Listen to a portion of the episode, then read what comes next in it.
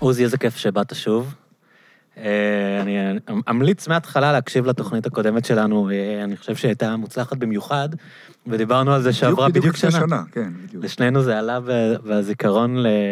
בזיכרון פייסבוק, אז זה יצא נחמד, ממש השבוע לפני שנה הקלטנו את זה. את התוכנית הקודמת, אנחנו איבדנו הרבה מאזינות, כי דיברנו יותר מדי על כדורגל בהתחלה, ואז זה קצת חבל, כי כזה רבע שעה, 20 דקות ראשונות אנחנו מדברים על כדורגל, ואחרי זה דיברנו על מלא דברים נורא מעניינים, אבל ידידות שלי אמרו, לא, שני בנים מדברים על כדורגל, לא הקשבתי לזה. אז אולי הפעם לא נעשה את זה, אבל אני כן רוצה לשאול אותך לגבי בכלל, אם כבר העליתי את זה, כאילו כדורגל תמיד היה משחק מאוד גברי, זה משתנה קצת? יש לך מחשבות על העניין הזה? כאילו אני רואה היום יותר נשים שמתעניינות בכדורגל. זה משתנה מאוד, אני רוצה להגיד לך שבתור, הרמת לי להנחתה, כי אני הראשון שכתבתי בארץ על כדורגל נשים, אני יכול להראות לך דברים מעיתון חדשות לפני 30 שנה פלוס, שבאמת זה היה משהו שנראה משונה, זוטרי, רק לסביות כביכול שיחקו כדורגל, וגם זה, בשנים האחרונות, תראה, מונדיאל נשים יש מ-1991, אבל עד העשור האחרון, כדורגל נשים באמת היה משהו, חוץ מבארצות הברית, שזה גם, בגלל שהאמריקאים משחקים כדורסל ופוטבול ובייסבול ואוקי, אז כדורגל היה כאילו הספורט של הבנות, או של ההיספנים וכו', אז האמריקאיות הן הכי טובות בעולם בכדורגל, כי אותם חינכו לשחק כדורגל, זה היה, זה ספורט פופולרי אצל אנשים בארצות הברית, אבל זה של הבנות. ב-10 שנים האחרונות הבינו,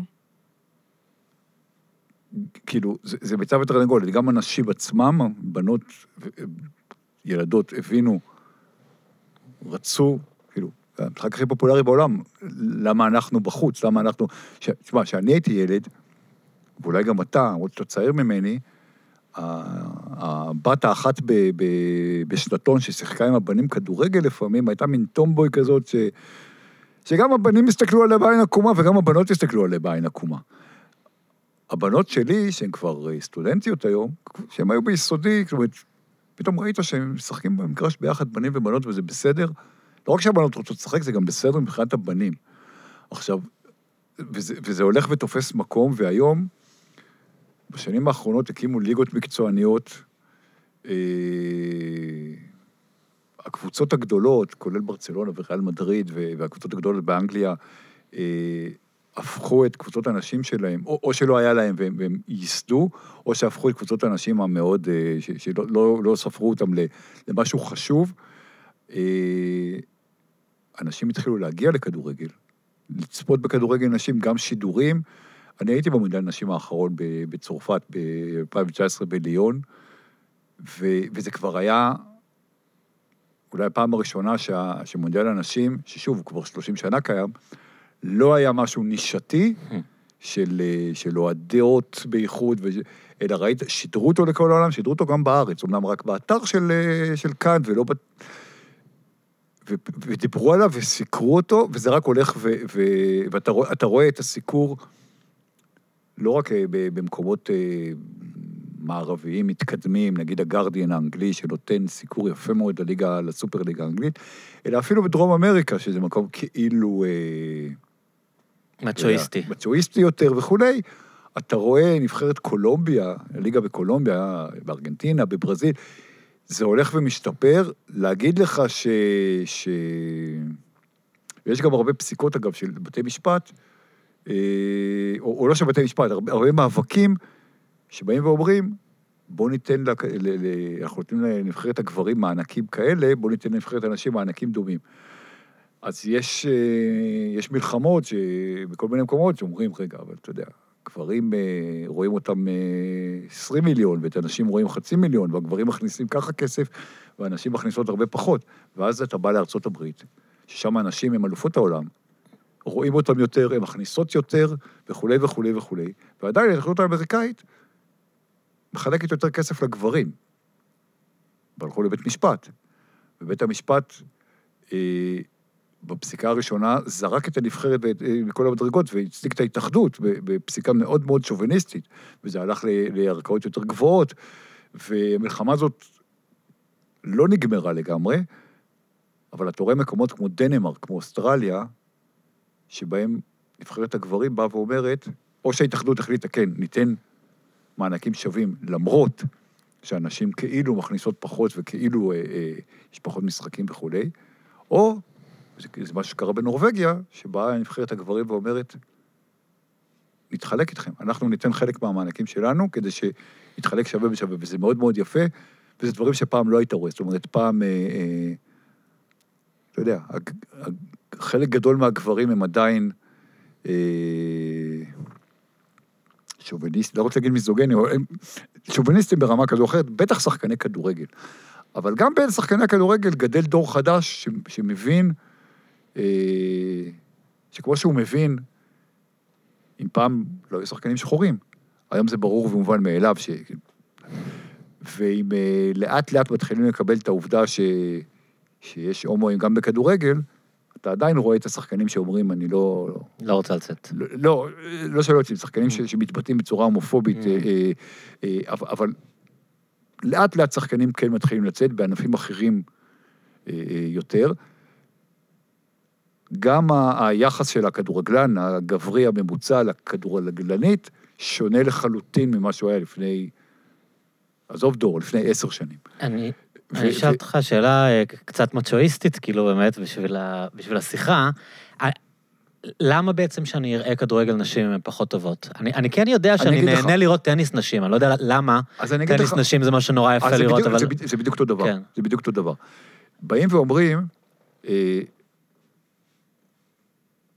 נבחרת ארצות הברית בכדורגל, אלופת העולם, היה לי ויכוחים ארוכים מאוד על זה ברשתות החברתיות, והם אומרים, תראה איזה יופי,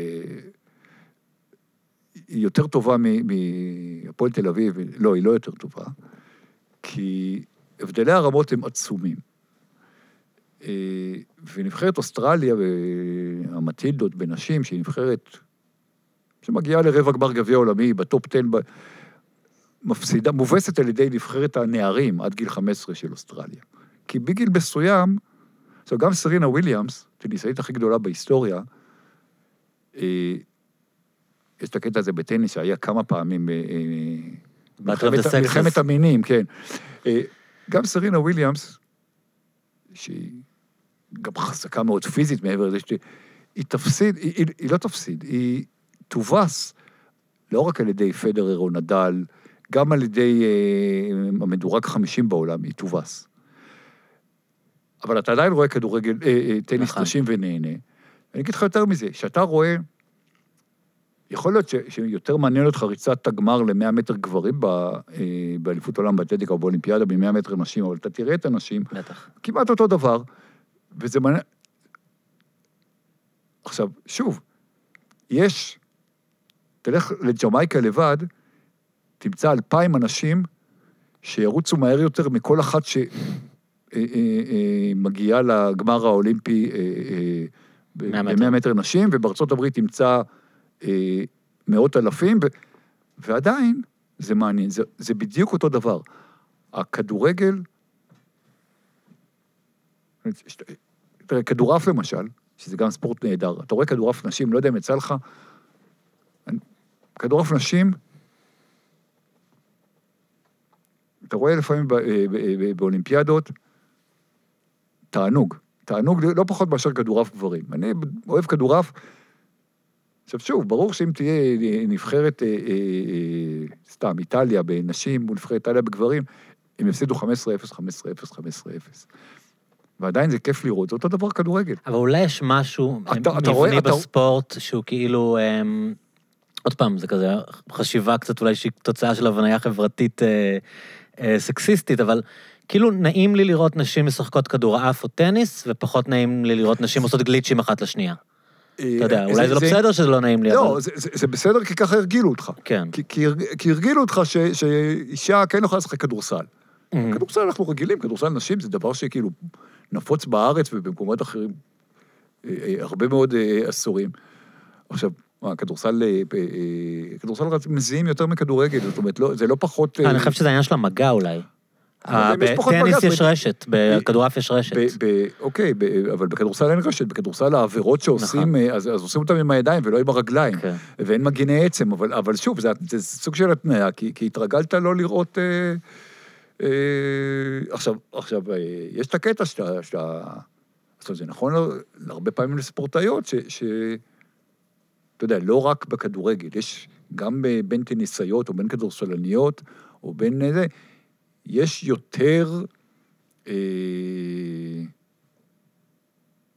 תקרא לזה ספורטאיות שהן גבריות במרכאות, וגם שנטייתן המינית, אגב, היא לסבית. עכשיו, זה אולי לא מקרי, אבל זה ממש לא צריך, זה ממש לא מעניין. זאת אומרת, אתה בא ומסתכל על כדורגל, או על כדורעף, או על טניס, כי אתה אוהב את הספורט הזה, ואם יש פה תחרות ורמה גבוהה, אז עושה כנגד וויליאמס כזה, אתה יכול להתווכח, זאת אומרת, אם זה לא ברמה... לא, ההנאה האסתטית היא אותה הנאה, גם אם אתה יודע שהכדור עף יותר לאט. בדיוק. עכשיו, זה בדיוק העניין. אז אתה בעצם, אתה שואל ונותן את התשובה, למה כדורסל כן, למה, אני יודע מה... ענת דרייגור, או אורלי גרוסמן, או שי דורון כן, וסילבי ז'אן לא. אין סיבה. אני רוצה שהפעם נפתח באפריקה, כי אנחנו באמת פעם שעברה כזה, דיברנו הרבה מסביב, אבל לא צללנו לתוך הדברים שבאמת קורים. כאילו דיברנו יותר ברמה העקרונית, ואני מבחינתי אחד האנשים שאני מכיר הכי עוקבים, הכי בקיאים, קרו כך הרבה דברים בשנה האחרונה, ואנחנו דיברנו פעם שעברה כמה זה לא מסוכר. קוראים כל הזמן. האמת שקוראים כל הזמן, וזה חלק ממה שדיברנו על היחס, או חוסר היחס, או ההתנסות, או פטרונות של... זה אפילו לא של המערב, כי אולי זה גם של מקומות אחרים בעולם, של העולם הראשון נקרא לזה, על העולם השלישי, אבל בייחוד של העולם ה... לא רוצה להגיד לבן ושחור, אבל כן. יש איזה... תראה, יש מדרג, הרי כשיש... צונאמי באינדונזיה, או שיטפונות בהודו, לא מתייחסים לזה כמו צונאמי, או שיטפונות בעזוב ניו יורק, ביוסטון. עכשיו, למה השיטפונות בדלי הרבה יותר גדולים, ועם יותר הרוגים, וצריכים לעניין את הישראלי, שאגב, כנראה שיש יותר ישראלי... ראינו עכשיו עם טקסס, שיש שם את הסופת קרח, וזה מסוכר כאן בתקשורת. עכשיו, זה טקסס גם... עכשיו, יש... אני בכוונה אומר יוסטון, כי לפני 2-3 הייתה ממש באותו שבוע, היו סופות ושיטפונות ביוסטון ובדלי. בדלי הם היו חמורים הרבה יותר, כמובן שגם בגלל תשתיות וכולי, כמות המתים וחסרי הבית הייתה הרבה הרבה יותר גדולה. עכשיו, אני מבין שניו יורק או לונדון קרובות לנו, כאילו, יותר חשוב, למרות שזה לא באמת ככה, אבל אתה יכול להבין, אבל... אתה לא משווה פה את איזה פאפואה גינאה החדשה, אתה משווה, דלי, יש יסוד סביר להניח שלא פחות ישראלים היו בדלי, מאשר ביוסטון. נכון. הודו היא מדינה חשובה, לא פחות מטקסס, לצורך העניין, אם אתה לוקח. ועדיין, עכשיו אתה רואה את זה, כשאתה מגיע לדבר על אפריקה, זה זועק לשמיים, זה לא יגיע בחיים למהדורה המרכזית. אתה יכול לראות כל מיני מגזינים של חדשות חוץ. זה יגיע רק אם זה קשור לישראל, אצלנו, או קשור במקומות אחרים. תראה, אני אתן לך דוגמה, טריה ממש עכשיו מאתמול.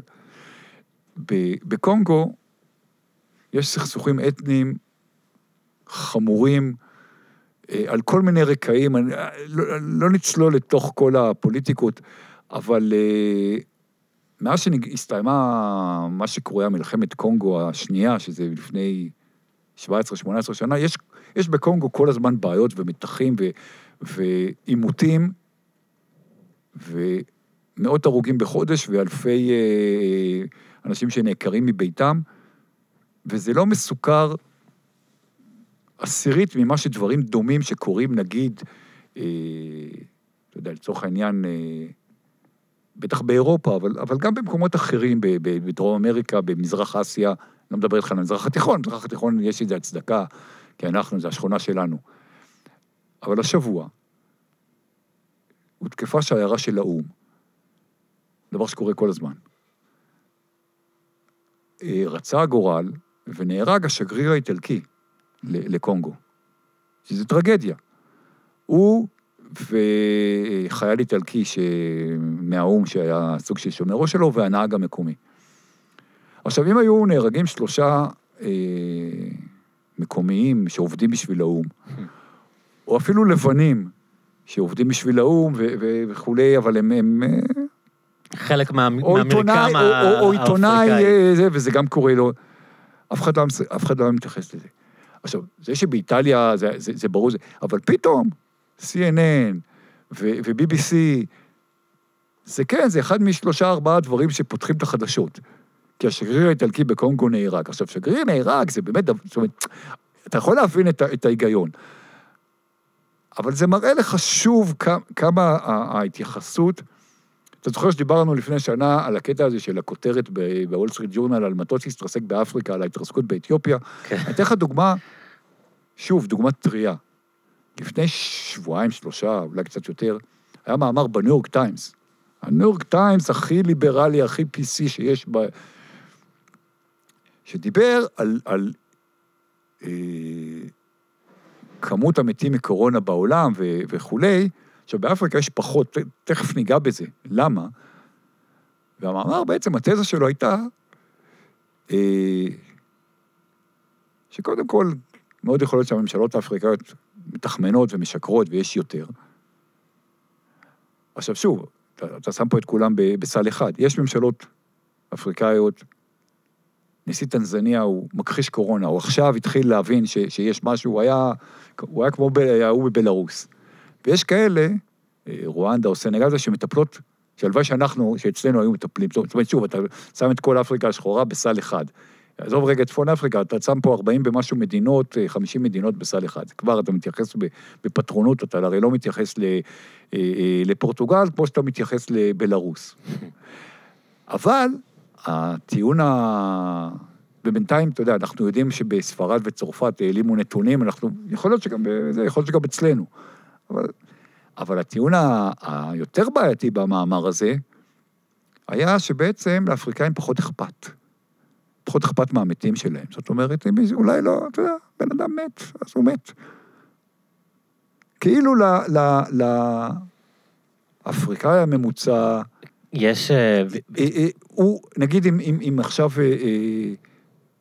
בן משפחה שלו מת מקורונה, זה לא שלא עצוב לו, אבל הוא לא כמו, נגיד, האמריקאי הממוצע, או האירופי הממוצע. עכשיו, זו גזענות ברמה, זה הניו יורק טיימס. אתה מכיר את הביטוי הזה, יש לארי סאמרס, שאחרי זה היה בכיר בממשל של אובמה, והיה נשיא הרווארד, אז כשהוא היה צעיר הוא יותר פרופסור, אז יש איזה מאמר שלו ששלפו אחרי זה כדי להביך אותו, שהוא אמר שבאפריקה אין מספיק זיהום, כאילו שיש אינטרס כלכלי להעביר את הזיהום לאפריקה, כי גם אין שם מספיק זיהום ביחס לשאר העולם, וגם ככה תוחלת החיים שם נמוכה, אז עדיף כבר שיזעמו שם, כאילו, משהו שיזעמו במקומות ש... הוא אחרי זה אמר שזה היה חצי בדיחה שלא הובנה, אבל אני לא בטוח שזה היה בדיחה. אוקיי, אז אתה יודע, אבל אתה מדבר פה על הניו יורק טיימס, שהוא... אבל זה נשיא הרווארד, זה לא איזה בן אדם... אבל אתה יודע... אני יכול לזכור את הקרח? הניו יורק טיימס, שזה כאילו המגדלור של ה-PC, והם לא היו מעזים לכתוב דבר כזה על, אתה יודע, על אפרו-אמריקאי או על יהודי או על... עכשיו... זה עורר הרבה מאוד צערה, וכל מיני בעלי טורים בעיתונות האפריקאית. עכשיו, אבל זו באמת התייחסות, שאתה אומר, לי זה קצת הזכיר אנשים אצלנו, שמדברים על זה, או דיברו על זה, בסי אינתיפאדה לפחות, שכאילו לאמא הפלסטינאית, זה לא שלא אכפת לה מהבן שלה, ברור שאכפת לה, וברור ש... אבל זה לא כמו האמא היהודייה. עכשיו, זה בדיוק אותו ראש של... עכשיו, אם אתה בא ובאמת חושב, אתה באמת חושב שלאמא מגנה פחות אכפת מהבן שלה מאשר האמא מניו ג'רזי, אז אתה גזען ברמות שזה לא משנה גם אם אתה הצבעת לביידן ואתה נורא APC ואתה קורא את הניו יורק טיימס, אם אתה באמת חושב ככה בתוך תוכחה, אין הבדל בינך לבין טראמפ ולבין הגרועים שבקוקלוקס קלאן. אתה יודע מה? אתה יותר גרוע, כי אתה צבוע. עכשיו, כנראה שאנשים, יותר אנשים ממה שאתה מאמין או חושב, באמת חושבים ככה. אבל זה עניין של גזענות כלפי מה שרחוק, נכון? כאילו אם יש לנו משהו שיש לנו חיכוך איתו, אז אנחנו הרבה יותר מודעים לגזענות שלנו ומתעסקים בה. זה גזענות כלפי משהו... ואם זה משהו רחוק, אז כאילו... אבל להפך, כאילו, כי אם אתה חי, עם הערבי, היהודי, השחור, הלבן, ויש לך איתו בעיות, ואתה מהצד השני כביכול, אז יש לך איזה עילה, אתה יודע, יש ליהודים עילה לשנוא את הערבים לצורך העניין, יש לפלסטינאים עילה לשנוא את היהודים, גם אם הם יודעים שיש טובים ורעים. כן, אבל זה שלא שונאים אותם, אתה מבין? יש מין זלזול ופטרוניות, זה לא שנאה כלפי האפריקאים. אז אני אומר, אם... אז זה שכביכול גונב לך את העבודה, הפועל הזר, אתה יכול להבין, והוא בצבע אחר, או בדת אחרת, או באתני אחר, אז אתה יכול להבין מאיפה באים הרגשות האלה. אבל הבן אדם הסביר, יודע שבגדול, בכל קבוצת אנשים יש טובים ורעים, עשירים ועניים, אז בטח שהוא מדבר על מקום נורא רחוק, אם אתה עכשיו מדבר על איזה שבט בפפואה, אז יכול להיות שיש לשבט הזה מאפיינים מסוימים, אבל ברור לך שאתה לא תשפוט אנשים רק בגלל שהם, לא יודע, צובעים את השיער ככה, הצבע... להפך, ברגע שזה רחוק, אז הבן אדם בניו ג'רסי צריך לדעת שכן, שגנה, ברור, בטוח שיש אנשים טובים, ואנשים פחות טובים, ואנשים רעים, ואנשים שהם מושחתים, ואנשים שהם הגונים. זה לא כל... אני חושב שזה כאילו קטגוריות שונות של גזענות, אתה מבין? כאילו, אם אתה שונא את היהודי או את השחור שגר איתך, אז יש כאן משהו מאוד אמוציונלי של שנאה. ולגבי אפריקה, אני לא בטוח שאנשים שונאים, כמו שיש מין בורות כזאת, שקשורה מאוד בהתנסות. אז אני אומר, זה לא... אף אחד לא שונא אותם, פשוט חושבים שהם פרימיטיביים, לא מתעניינים בהם. זה לא שנאה, זה פטרונות והתנסות, אבל ברמה, ששוב אני אומר, אם הניו יורק טיימס, עכשיו אתה יכול להגיד, צריך לתת מקום לכל הדעות וכולי, זה נכון עד גבול מסוים, אתה יודע, אתה לא תיתן היום בדיון על השואה, אתה לא תיתן מקום להכחשת השואה, כמו שאתה נותן מקום לזיכרון השואה, כי, אתה יודע, יש גבול, זאת אומרת, יש גבול גם, אז יש פה משהו שהוא, אבל זה משקף עד כמה, גם היום,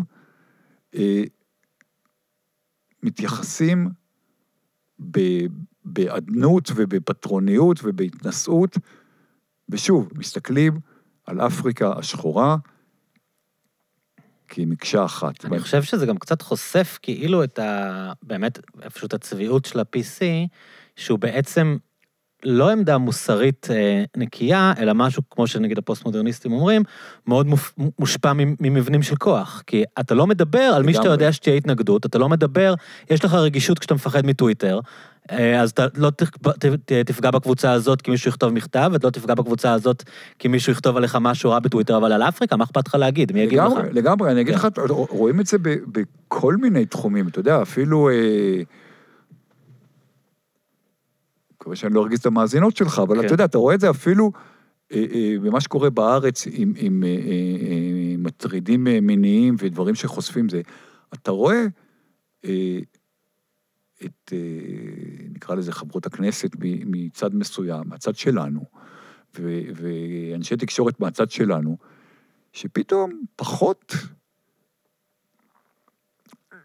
זאת אומרת, אם גנדי הוא אשם בהטרדות מיניות, אז אפשר להיכנס ברב רבה, כי אז מה אם הוא מת, ואז זה גנדי. אבל אם עמוס עוז, זה לא הטרדה מינית, זה משהו אחר, אבל, או... רגע, צריך להיזהר, כי אנחנו עכשיו פוגעים ב... המקרה הכי קיצוני של זה היה עם ביידן, הרי עד ביידן, כל הפמיניסטיות בעולם המובילות, בוא נגיד, אמרו believe all victims. זה היה הסיסמה, מאמינים לכל המתלוננות, אבל כשזה הגיע לביידן, ואתה יודע, משימת העל הייתה להעיף את טראמפ, את הסיפור של המתלוננת שלו, של טרה ריד, כסתחו בשלושה ימים, הורידו את זה מהכותרות. אליסה מילאנו, שהיא כאילו הייתה הכל המשמעותי, שהמציאה את ההשטג MeToo, היא כתבה בטוויטר, אני מאמינה לו, או אני לא מאמינה לטרה ריד, אפילו בלי נימוק, וגם כאילו יש לה איזו אוטוריטה, להיות בתור המנהיגה של MeToo, זאת שתחליט, לה אני לא מאמינה, ואתה לא יכול, אתה לא צריך להיות מאוד ציניקן, כדי להגיד, למה עצרתם בג'ו ביידן? למה זה המקרה הראשון שבו לא מאמינים למתלוננת? כי מטרת העל פה הייתה כל כך חשובה, שוב, אני לא אומר שהן צודקות. אגב, אני חושב, לא ניכנס לפוליטיקה שלנו, אבל אנחנו רואים את זה גם זאת אומרת, מטרת העל של, שוב, אני אומר, המחנה שלנו, להעיף את ביבי, מכשירה כל מיני דברים שאתה אומר, לא בטוח. תן דוגמה. באנו לדבר על אפריקה, אז אופן. מה, אתה מפחד להרגיז את המחנה? לא, לא מפחד להרגיז את הפייס שלנו? מה שטוב בתוכנית הזאת, שמקשיבים לה גם ככה בעיקר שמאלנים, אז אפשר ללכלך על שמאלנים. לא, לא, אני אומר, דיברנו על זה פה לפני הזה, אני אומר, אנשים שבאים ואומרים, אני לא מתחסן, ושוב, אני בטוח כמו שאני מכיר כאלה, גם חלק מהמאזינים מכירים, שבאים ואומרים, אני לא מתחסן, לא בגלל שאני חושש מהחיסון, שזה לגיטימי לגמרי, לא בגלל שאני רוצה לחכות, לא בגלל שאני בכלל לא בקטע של חיסונים, גם את הילדים שלנו לא מחסן לחצבת וזה, שאתה יכול להתווכח על זה, אבל אני מבין את זה, אלא כדי שזה לא יעזור לביבי, כדי שהבחירות, אם יהיה מספיק מתחסנים, והתחלואה תרד והתמותה תרד, אז זה יהיה מה שיחריא את הכף בין 61 רק לא ביבי, 61 לביבי, אתה מכיר אנשים כאלה? אני מכיר אנשים כאלה ויותר מאחד, וזה מחרפן אותי, ואתה לא יכול לחשוד בי שאני תומך בבנימין נתניהו. אז כן, אז זה אותו דבר, זאת אומרת, בדוגמה שנתת פה, אבל בוא נחזור לדבר על אז אתה יודע מה, אז בוא באמת, כי תמיד אנחנו מדברים על זה שזה לא מסוכר, ואז אנחנו לא רוצים לצלול, אבל דעתי יש לנו מאזינים שכאן רוצים לצלול, וזה מה שאנחנו עושים כאן. אני רוצה שתספר להדיוטות, כי הסכסוך הזה בקונגו הוא בעצם הסכסוך הדומיננטי ביבשת, נכון? שהוא משפיע כל כך הרבה גם על המדינות מסביב. כן, נתחיל מקונגו, תראה, יש עכשיו יש המון סכסוכים, יש בכל האזור שמה שנקרא הסייל, שזה בעצם מדרום לרצועה, שהיא מדרום לסהרה, ומצפון למדינות מערב אפריקה, אנחנו מדברים על אזור של מלי וניג'ר וצפון ניגריה ומאוריטניה ובורקינה פאסו וכולי. בכל האזור הזה יש כבר אחד המקומות שהארגונים האסלאמיסטים למיניהם מתחזקים מאוד, זאת אומרת, הם נחלשו במזרח התיכון, בגלל שבמזרח התיכון מנסים להילחם בהם. אבל אפילו במוזמביק, בצד השני, דרום זה, יש בצפון מוזמביק היום במדינה שהיא נוצרית, יש אזור שהוא, בגלל שהוא רבוי מחצבים וכולי, פיגועים, ולא מדברים על זה. אנשים, 500,000 אנשים נעקרו מבתיהם, אלפי מתים בפיגועי טרור, לא מדברים על זה. עכשיו, בסייל, יש התערבות צרפתית, יש שם בעצם כל הזמן, נקרא לזה סוג של מלחמה בעצימות נמוכה, בין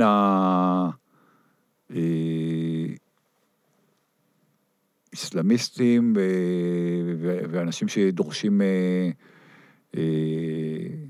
עצמאות לאזור שלהם, כי בדרך כלל זה בא על רקע של קיצונות דתית, לבין הממשלה המרכזית, ויש אינטרסים של המערב, וצרפת עוזרת והאום עוזר. קונגו זה משהו קצת אחר. קונגו שהיא באמת לב המאפיליה, לב המאפיליה נכתב בעצם על קונגו, אזור עצום בגודלו, במספר אנשיו, האזור היחיד בעולם, חוץ מהאמזונה, שבאמת נשארו ג'ונגלים אמיתיים, עשרות קבוצות אתניות, קונגו, אתה רוצה שנדבר על עכשיו, אז לא נחזור לסיפור של בלגיה ושל לאופולד ומה שעשו שם, אבל הפכו את קונגו בשני משפטים, המלך לאופולד השני, הבלגי, לקח חלק ארץ עצום בממדיו, בערך כמו מחצית מערב אירופה, והפך אותו למקסם את הרווחים, זה פעם היה בגומי, ואחרי זה, כשזה גרם למיליוני מתים,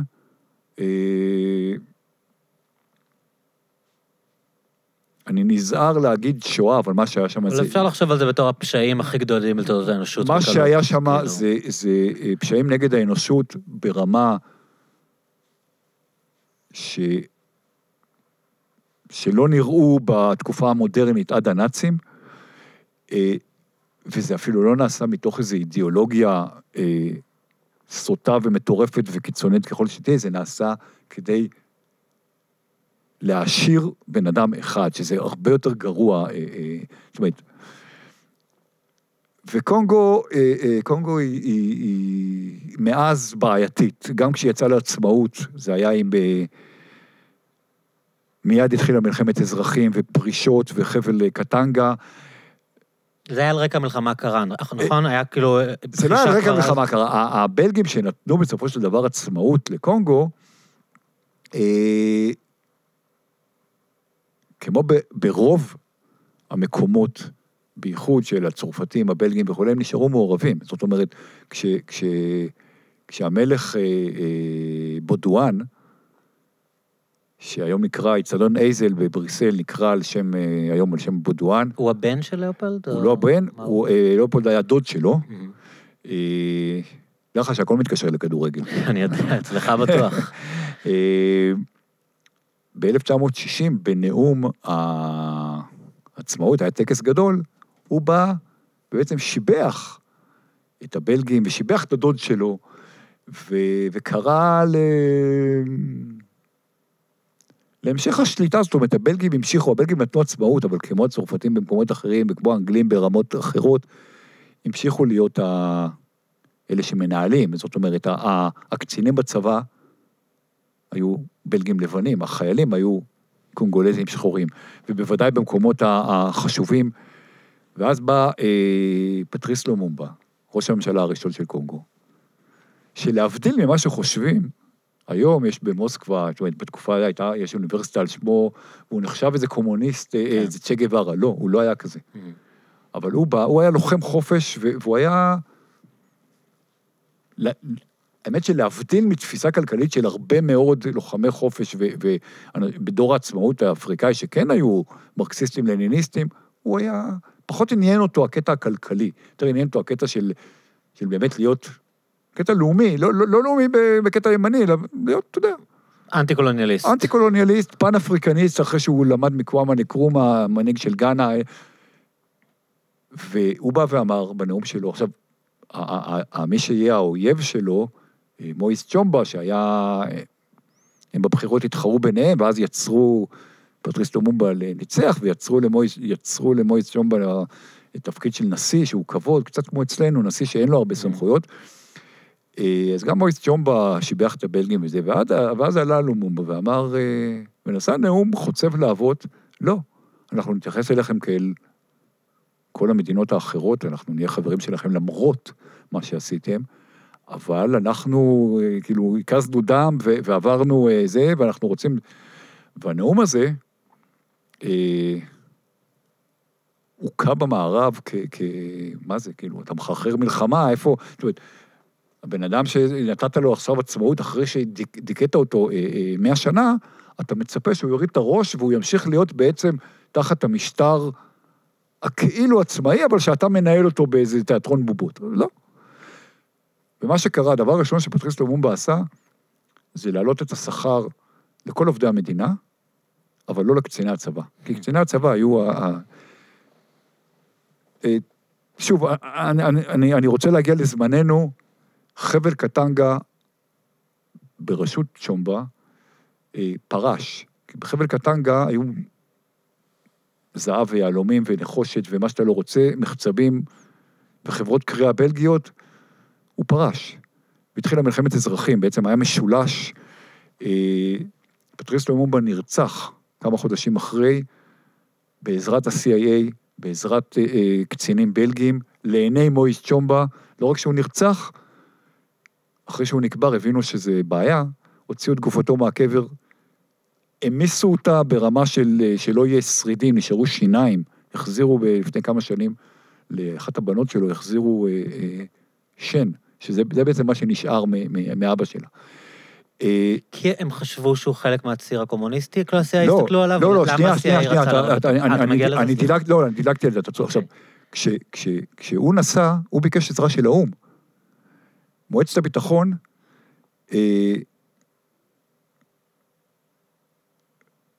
הוא ביקש עזרה של האום, ביקש עזרה של ארצות הברית, ביקש עזרה של קנדה, אמרו לו לא, פחדו, לא רצו להסתבך, הצילו בעצם... זאת אומרת, רצו בעצם להחזיר את ה... שהחבל הפורש, שהוא מורד לכל דבר, יחזור, ושהוא ראש הממשלה, נבחר, הוא ניצח בבחירות, להחזיר את השלטון אליו. ובמקום שהאו ומועצת הביטחון יעשו את הדבר המתבקש, ברית המועצות הייתה בעד הדבר הזה, ארצות הברית ובריטניה, וצרפת איתי לווטו, כי... היו נגד. הוא פנה לאום, ופנה קודם כל למערב, בבקשה לעזרה. כי הוא נסע צפונה, ובעצם, קודם כל הייתה מחולקת לשלושה אזורים, אזור אחד של תומכיו, ונאמני הממשלה הנבחרת, וחלק מהצבא, והוא רצה עזרה בנשק וכו'. ולא עזרו לו. לא ארצות הברית, לא קנדה, בטח לא צרפת ובלגיה שהיו נגדו, לא האום, האום קרא במין איזה, אתה יודע, האום היה מהאום. אנחנו לא רוצים להתערב, אנחנו לא בעד זה. קוראים לכל הצדדים... ודאג אמר שעד אז מזכ"ל האום, שהוא כמה חודשים אחרי זה נהרג בתאונת מטוס בקונגו, כשהוא בא לפשר, אבל בצר לו, באמת בצר לו, הוא פנה לגוש הקומוניסטי, פנה לברית המועצות, לא בגלל שזה היה, הוא לא היה מרקסיסט, לניניסט, בברית המועצות עזרה לו שוב, לא בגלל העיניים היפות שלו, בגלל שזה היה אינטרס ברור שלה להכניס רגל, אנחנו מדברים על 60-61, סיים מלחמה, קרה, טילים בקובה וכו', הכניסה רגל ועזרה לו. ואז הוא נהיה, וברגע שהוא נרצח, באמת זמן קצר אחרי, הוא נהיה מן צ'ה גווארה של אפריקה, סמל, מלקולם איקס אמר עליו שהוא השחור ה... החשוב ביותר שאי פעם דרך באפריקה, שזה... כן, בדיוק ראיתי סרט סטנדאפיסט אמריקאי, פטריס אוניל, אז קוראים לו על שם פטריס לוממבה, נגיד. אז הוא נהיה באמת אייקון מטורף בתנועות הפן-אפריקניסטיות והאנטי-קולוניאל, די בצדק, אבל שוב, הקטע הזה שבמשך שנים, כמו שהיה בארץ, פשוט זה היה ליד הבית ספר היסודי שלי, המכון האפרו-אסיאטי, היו בהם אנשים שישראל הייתה מלמדת אותם חקלאות ומים וכולי דברים, אז במוסקבה הקימו את אוניברסיטת פטריס לומומבה, שבהם הסובייטים היו מלמדים, כמובן, אנשים ממדינות הגוש שלהם, או הבלתי מזדהות, שהם מלמדים, כל מה שהם מלמדים. עכשיו, נקרא על שמו, נתנו לו איזה כבוד, ומשם הוא נהיה כאילו איזה סמל גם בחייו, הוא לא היה מבחינה כלכלית קומוניסט, חבל, כי אחרת זה היה זה, אבל הוא לא היה. נקפוץ לתקופתנו, הסכסוכים האתניים,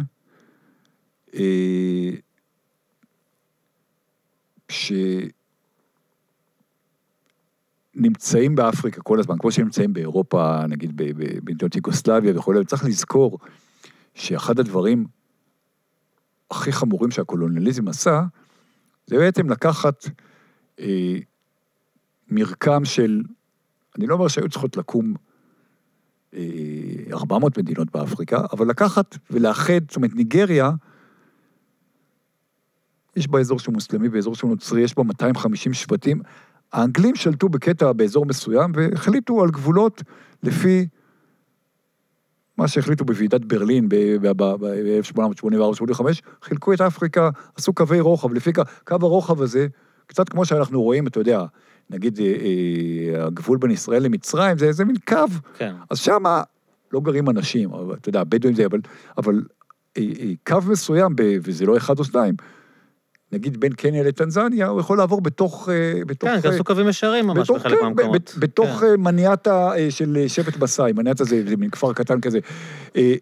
עכשיו, אתה קורא פה...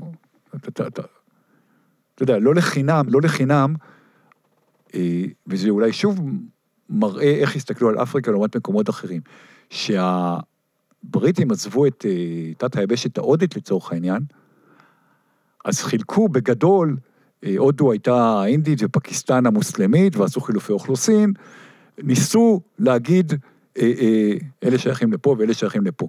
שהאום החליט על חלוקת ארץ ישראל, אז החלוקה הייתה פחות, לא משנה שזה לא עבד בסוף, החלוקה הייתה פחות או יותר, לא סתם, מדינה יהודית ומדינה ערבית, כי ניסו שרוב היהודים יגורו באזורים של היהודים, ורוב הערבים באזורים של הערבים, כי היה ברור שיש פה עניין, יש פה עניין אתני. אפריקה זה לא עניין אותם. זה היה לפי אינטרסים כלכליים ואינטרסים פוליטיים, ואנחנו מחלקים, וזה יצר, זה לא שלא היו מלחמות שבטיות והתנגשויות אתניות, כמו בכל מקום בעולם, באסיה, באפריקה, אבל זה יצר יותר קונפליקט, שבתוך מדינה מסוימת, אתה יודע, האוטו והצוצי ברואנדה ובבורונדי, יש בערך 84-85% אוטו ו15% צוצי, ועוד בתקופת הגרמנים, ואחרי זה הבלגים, החליטו, כן, הם שבטים שונים, הם גם שונים במראה, אבל הבלגים החליטו שהטוצי, חכמים יותר. זאת אומרת, הם נתנו להם את המשרות הטובות יותר וכולי. הם לא חכמים יותר. אתה לא יכול להגיד שקבוצה אתנית אחת יותר חכמה מהשנייה. והם גרמו בסופו של דבר לסכסוכים אתניים, שוב, זה לא שלא היו קודם. שנגמר ברצח עם. כן, לכן אני נותן את זה. עכשיו, שוב, זה לא שלא היו קודם. בכל מקום בעולם היו מלחמות פאודליות באירופה, וזה קרה גם באפריקה שלפני הקולוניאליזם, והחלוקה למדינות שהן לא מדינות לאום, שהן מדינות טריטוריה, רק החמיר את הדבר הזה, ובקונגו רואים את זה, מה שקורה עכשיו זה שכל מיני סכסוכים מהסביבה גלשו פנימה, נכון? נכון, עכשיו, הסכסוך ברואנדה, אחרי הרצח העם ב-94, והעלייה של המורדים לשלטון, הרבה מאוד בני אוטו ברחו, כי הם הבינו שתכף התנקמו בהם. בואו רגע נעשה סדר, האוטו טבחו בטוצי, ואז המורדים הטוצים הצליחו... נכון, האוטו הם הרוב, הם טבחו, היו משהו כמו 2 מיליון פליטים מרואנדה לקונגו. נוצרו מתחים, יש מחנות פליטים, יש מריבה... של הוטו, הטוצי ניצחו במלחמה בסופו של דבר. הטוצי רצחו אותם, והם... כן, כן. אפשר להגיד לנצח, אבל הם השתלטו על רואנדה בסופו של דבר. כן, כן, כן. תראה, עדיין רוב המדינה היא הוטו, היום אגב ברואנדה, אסור לך להגיד שיהיה כתוב בשום זה, איזה מוצא אתני, אתה למרות שאתה יכול לראות בעין, אם מישהו הוטו או טוצי, זה אסור בחוק. אתה יודע, קצת כמו שהיפנים אחרי מלחמת העולם לא רצו צבא וכל מיני דברים כאלה. אבל, עכשיו, יש גם סכסוכים באזור קיבו, שזה צפון מזרח, ליד אוגנדה, יש סכסוכים מקומיים של אנשים שרוצים אוטונומיה. עכשיו, מה שקרוי מלחמות קונגו, מלחמת קונגו הראשונה, זה 1996-97, שהיא בעצם נבעה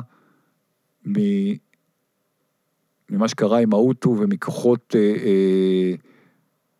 רואנדה ואוגנדה היו עם רואנדה החדשה, בעצם לא רצו שהאוטו יחזרו, קונגו לא רצו את האוטו אצלם, נהייתה מלחמה שהקיפה חצי אפריקה, זאת אומרת, את כל אזור מרכז אפריקה, חלק בעד, חלק עם קונגו, חלק נגד קונגו,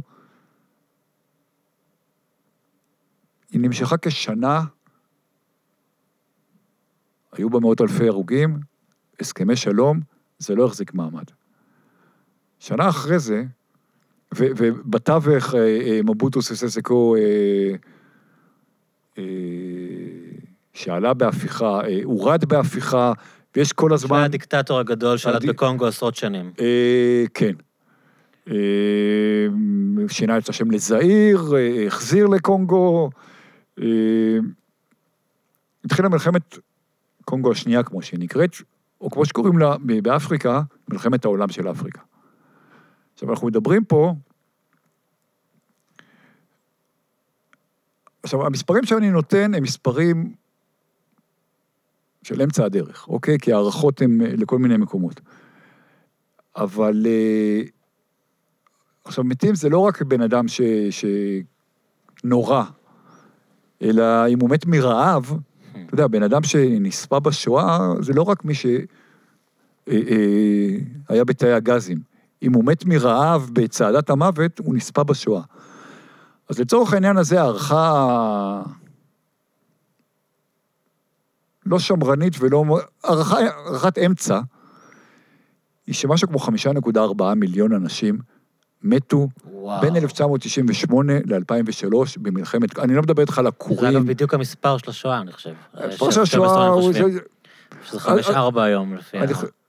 לא יודע, אני מכיר 6.25, 5.9, לא משנה. אני בכוונה לא אומר 6 מיליון. בוא נדבר על 5 מיליון. יש עוד... בחמש שנים. וואו. עכשיו... שזה לא חיילים, כן? זאת אומרת, זה מספר שמיעוטם הוא חיילים. מיעוטם הם חיילים. בוא נגיד שמאות אלפים, זה כוחות שהשתתפו בלחימה עצמה, הרוב הגדול זה אזרחים. עכשיו, בוא שנייה, עזוב רגע את מלחמת העולם השנייה, ואת השואה, שזה באמת אירוע כן. של... מאז מלחמת העולם השנייה, עברו 75 שנה. אין משהו שמתקרב בכלל לדבר הזה בסדר הגודל שלו. זאת אומרת, תסתכל על מלחמות יוגוסלביה.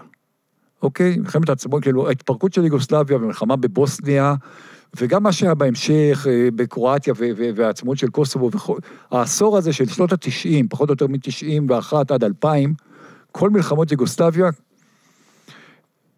כולל הפשעים שנעשו שם, וכולל האזרחים שמתו, כולל כל הדברים האלה, כולל מוות מרעב וכו'. בוא תן לי, אתה זרוק מספר כמה אתה חושב, היו שם מתים. כל העשור הזה, שוב, כל יוגוסלביה, כולל... כל מי שמת מוות לא טבעי נקרא לזה. הייתי אומר פחות מ-100,000. אוקיי, אז הערכה שלך היא לא רעה. מדובר על 130,000 פלוס מינוס. אוקיי. ששוב, אם אתה... זה יפה, הערכה שלך לא רעה.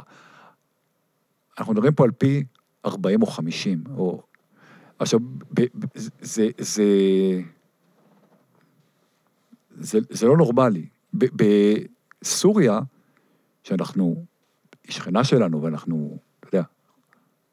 בצדק אנחנו מסתכלים מה קורה שם, אבל בעשור של מלחמת אזרחים, נעשים שם פשעים מטורפים, יש לפי הערכות השמרניות 300-400,000 הרוגים, לפי הערכות יותר גבוהות 500,000 ואפילו יותר, עדיין זה עשירית ממה שהיה עכשיו,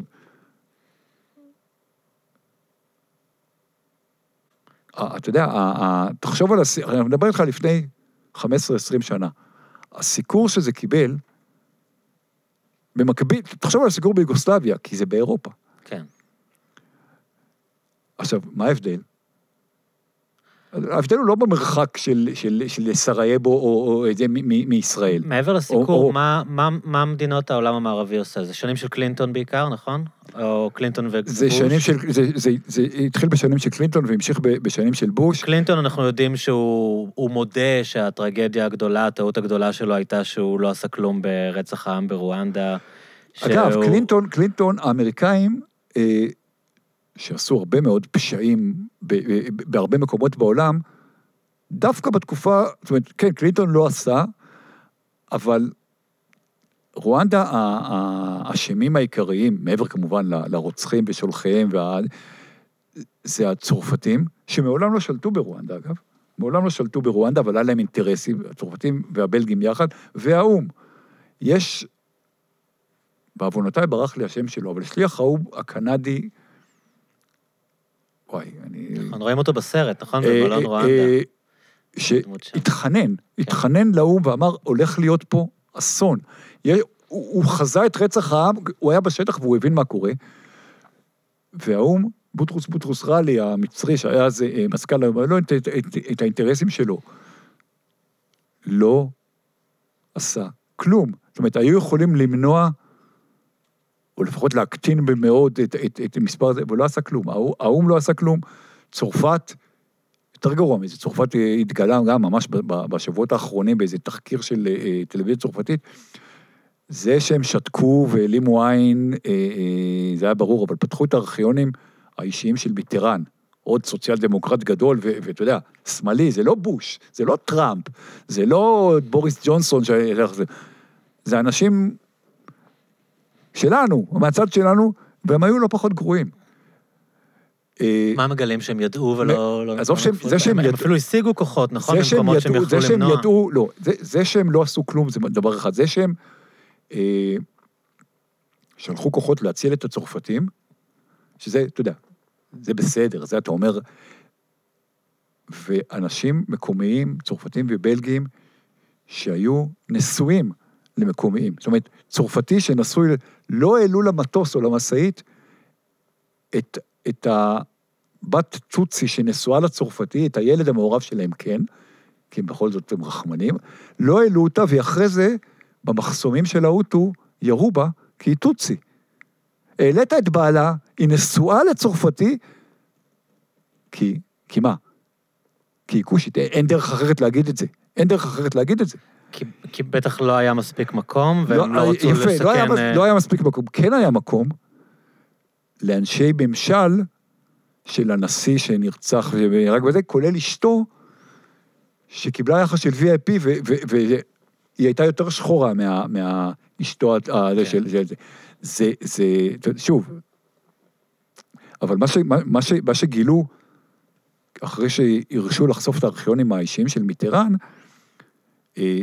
אחרי שהכוחות הצרפתיים, האום הקים בסיום רצח העם, אחרי שבעצם המורדים ניצחו, הקימו אזורי חסות לשמור על אנשים. כדי שלא יהיו נקמות ואלה ירגו את אלה, שעכשיו גם הטוצי לא ירגו את האוטו, שזה בסדר. זאת אומרת, אתה לא רוצה זה שמישהו רצח את אחיך, זה לא אומר שעכשיו מותר לך לקום ולרצוח אותו בלי משפט. ואז בא נציג, עכשיו חלק ממי שהתחבא שם, או שהגנו עליו הצרפתים, היו הרוצחים. ובא נציג איזה דיפלומט צרפתי, ושולח מברק דיפלומטי למשרד החוץ הצרפתי, ואומר, מה אנחנו צריכים לעשות איתם? יש פה אנשים שהם בבירור יודעים, מצביעים עליהם, שהם איזה... פושעי מלחמה. פושעי מלחמה.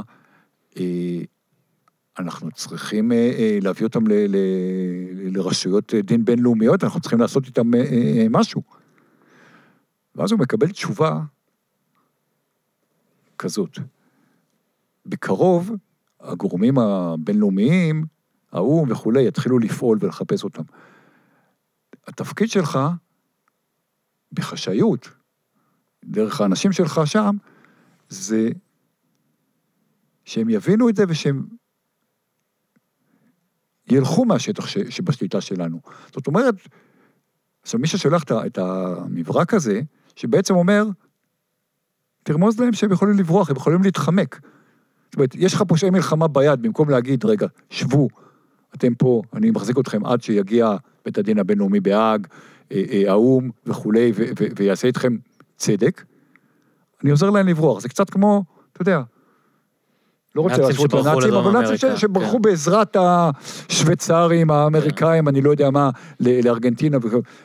עכשיו, הבן אדם שהיועץ לשר החוץ, ששולח לו את המכתב הזה, שבעצם אומר,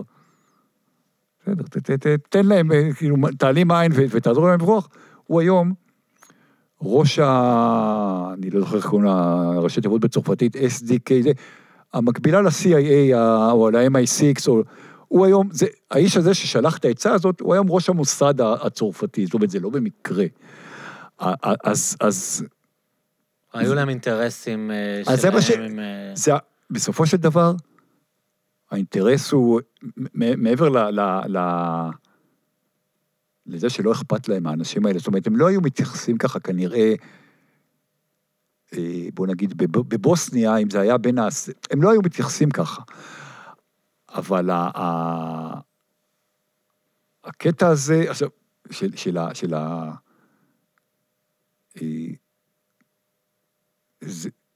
זה לא רק גזענות בוטה, זה החיים של האפריקאי, זאת אומרת, בסדר, אז הוא הרג, הבן אדם הזה רצח לצורך העניין, הוריד ל100 אנשים את הראש במצ'טה. הרי אם זה היה קורה בספרד, בבוסניה, אתה היית... כולנו היינו יודעים את השם שלו, והיה לו כינוי, והיית רואה בדף הראשון של להיות אחרונות שהוא... בדיוק, עכשיו, אם נחזור לענייננו, הכיסוי של ה... אתה יודע, אף אחד לא אכפת לו, כי זה... תחשוב שזה לא נתפס עד היום ככזה קטם על הלגסי של קלינטון. הרי תחשוב שבן אדם בתקופה שארצות הברית הייתה מאוד מעורבת בניהול העולם, היא החזיקה בתפקיד השוטר של העולם, מתרחש רצח עם משוגע בשנים שלו, כשאנחנו יודעים שהיה מחדל אמריקאי, אנחנו יודעים שהיה ידיעות שהם לא פעלו בזמן, ואנשים לא חושבים על קלינטון בתור איזה בן אדם, שנגיד זה משהו שחושבים על מוניקה לוינסקי, אבל אף אחד לא חושב על זה כמין עננה שמרחפת מעליו. חושבים, ואתה יכול להגיד שבצדק, על ג'ורג' בוש הבן, שיצא למלחמה מיותרת בעיראק, אבל היו אינטרסים אמריקאים, והיה את הלגסי אולי שאבא שלו לא הוריד את סדאם, והוא רפובליקאי, זה יותר רגיל, עכשיו, ג'ורג' בוש נתפס, ובצדק, כבן אדם שהיה, ואולי זה היועצים שלו, אבל זה לא כל כך משנה, כמחרחר מלחמה. כן. וקלינטון, כמו שאתה אומר, זה בסדר, הוא לא עשה, עכשיו, לא לעשות, גם אובמה לא עשה כלום בסוריה. כי הוא פחד מפוטין, כי אתה יכול להגיד שום דבר, עכשיו אני... בעיקר אני חושב שהם לא רצו לשלוח חיילים אמריקאים, אתה יודע, וזה מתחיל ונגמר בזה. בסדר, גם לבוסניה לא שלחו חיילים אמריקאים, אבל האום הפציץ את בלגרד. תחשוב שהאום הפציץ בירה אירופית. זה לא הגיוני. זאת אומרת, זה כן הגיוני, אתה יכול להתווכח גם אם זה מוצדק או לא מוצדק. אז אם יכולת להפציץ את בלגרד, אתה לא יכול להפציץ את דמשק, אתה יכול, אבל אתה מפחד מפוטין. עכשיו שוב, אני לא... קטונו ליד נשיא ארצות הברית, ואובמה היו לו הרבה מאוד מעלות. אבל שזה באפריקה, ושמי שמת זה... אתה יודע. אז בואו רק נשלים את הסיפור שם קצת למי שכבר אולי אינטריגד בזה. אז בזמן המלחמה עצמה, המערב בעצם לא התערב בכלל? המערב... זה לא שהוא לא התערב, היו לו אינטרסים, אבל היו לו אינטרסים לשני הצדדים, זאת אומרת, היו כוחות שהיו עם קונגו, והיו כוחות שהיו עם רואנדה, ועם אוגנדה, ועם המורדים. למערב בייחוד לא היה אכפת. המערב, אני רוצה לצאת מפה למשהו אחר. הרבה אנשים שואלים אותי, אני כותב די הרבה על סוגיות של אפריקה, וגם בפייסבוק, ואומרים לי, תשמע, אבל הקולוניאליזם נגמר לפני 60 שנה. זאת אומרת, רוב מדינות אפריקה יצאו לעצמאות לפני 50-60 שנה. משהו שם לא עובד, זאת אומרת, משהו זה... אתם לא יכולים כל הזמן להאשים, אתם כאילו... השמאלנים. את הקולוניאליזם. כן.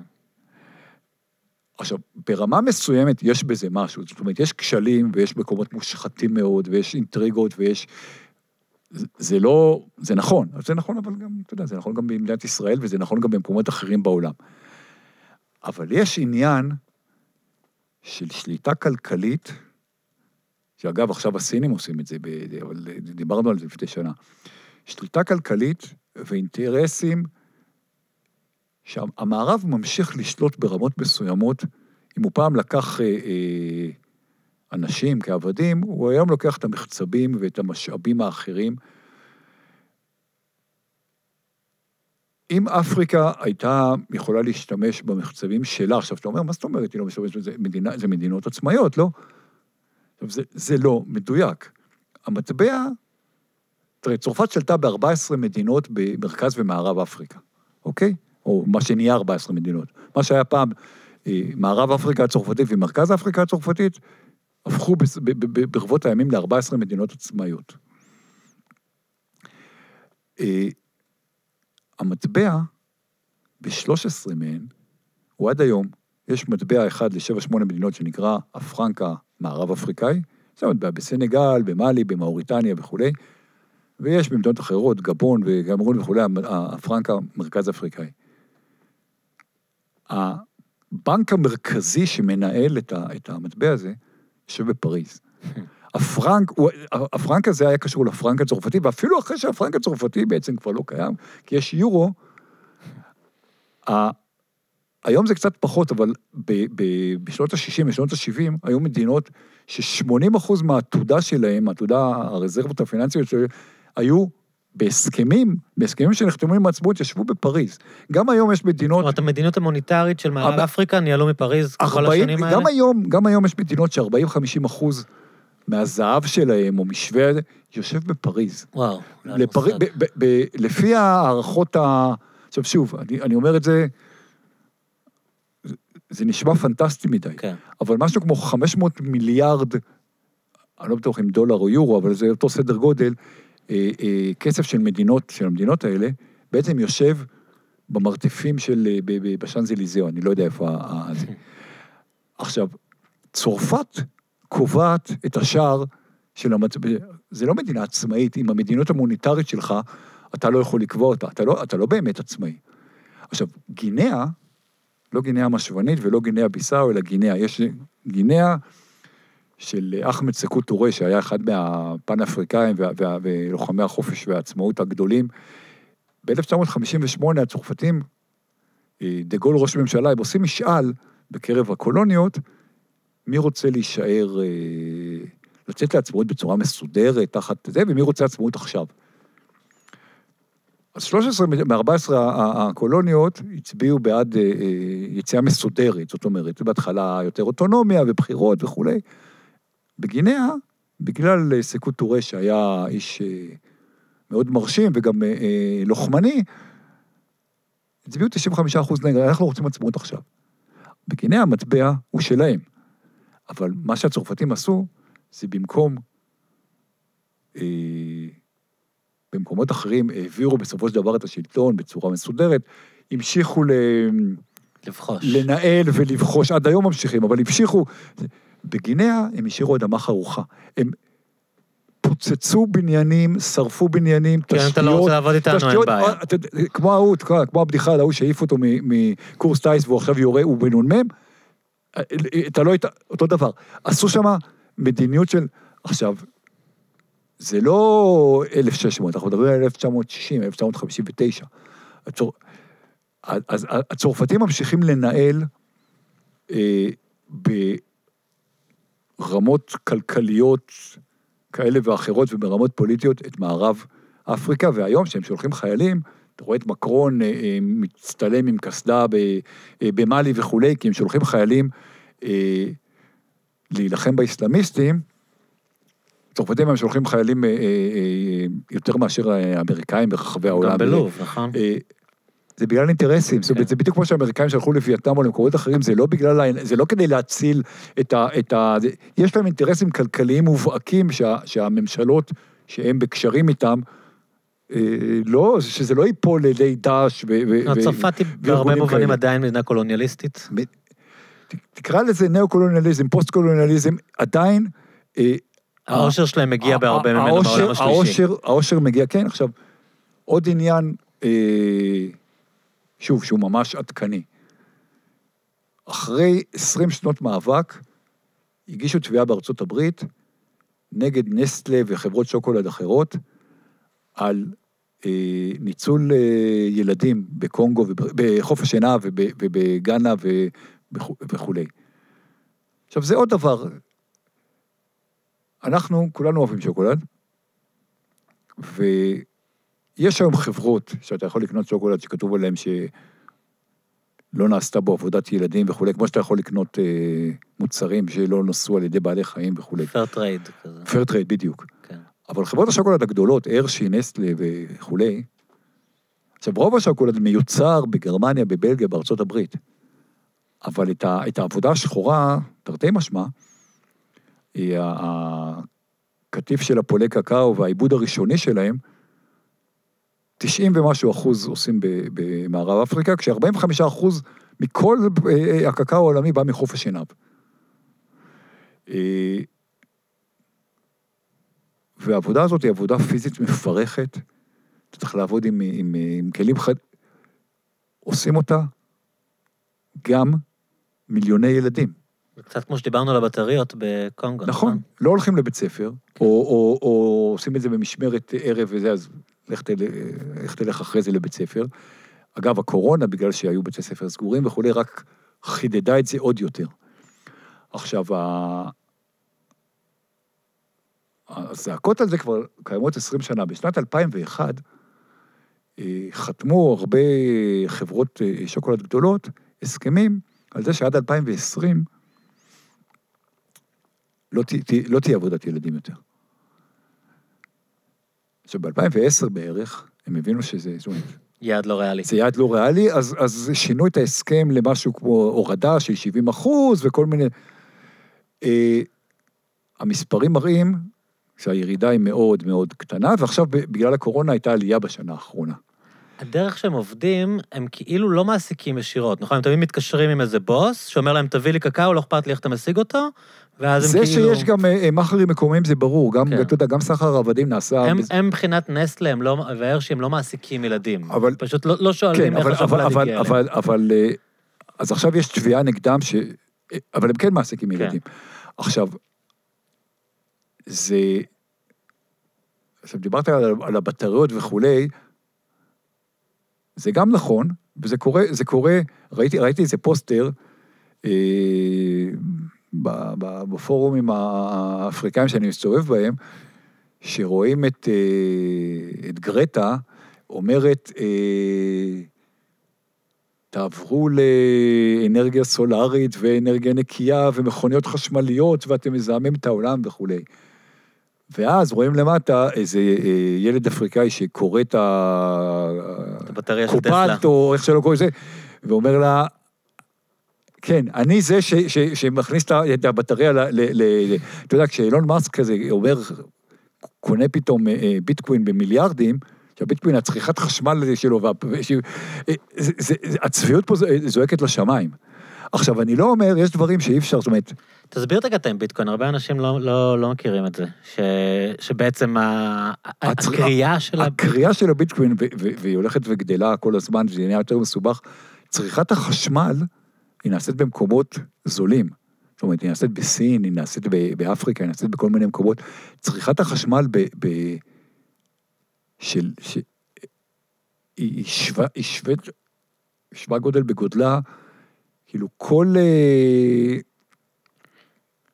היא מטורפת ברמה, זאת אומרת, צריכת החשמל, רק לקריאת ביטקוין, היא בגודל של מדינות, כמו בריטניה, כמו, אני לא מדבר על ישראל. הייצור של ביטקוין בעולם, צורך חשמל... מישהו חושב שאם ימשיכו ככה, הייצור של ביטקוין בעולם... לבד יעלה את הטמפרטורה במקום עד שנת 2000 ומשהו. שזה בגלל שיש כאילו עיבוד כל כך מתוחכם של הקידוד, אז בגלל זה... לא, צריכת החשמל היא כל כך גדולה, וזה נעשה במקומות, שצריכת החשמל היא על פחם, שהיא מזהמת. שצריכת החשמל זה דלקים פוסילים. אבל למה זה צורך כל כך בחשמל? לעיבוד של הקידוד? כן, כי העיבוד כל כך מתוחכם, וצריך כוח מחשוב כל כך גדול, שזה מגיע לדברים שאתה צריך, אתה יודע, להפעיל... שרתים, אתה צריך לחמם את הים.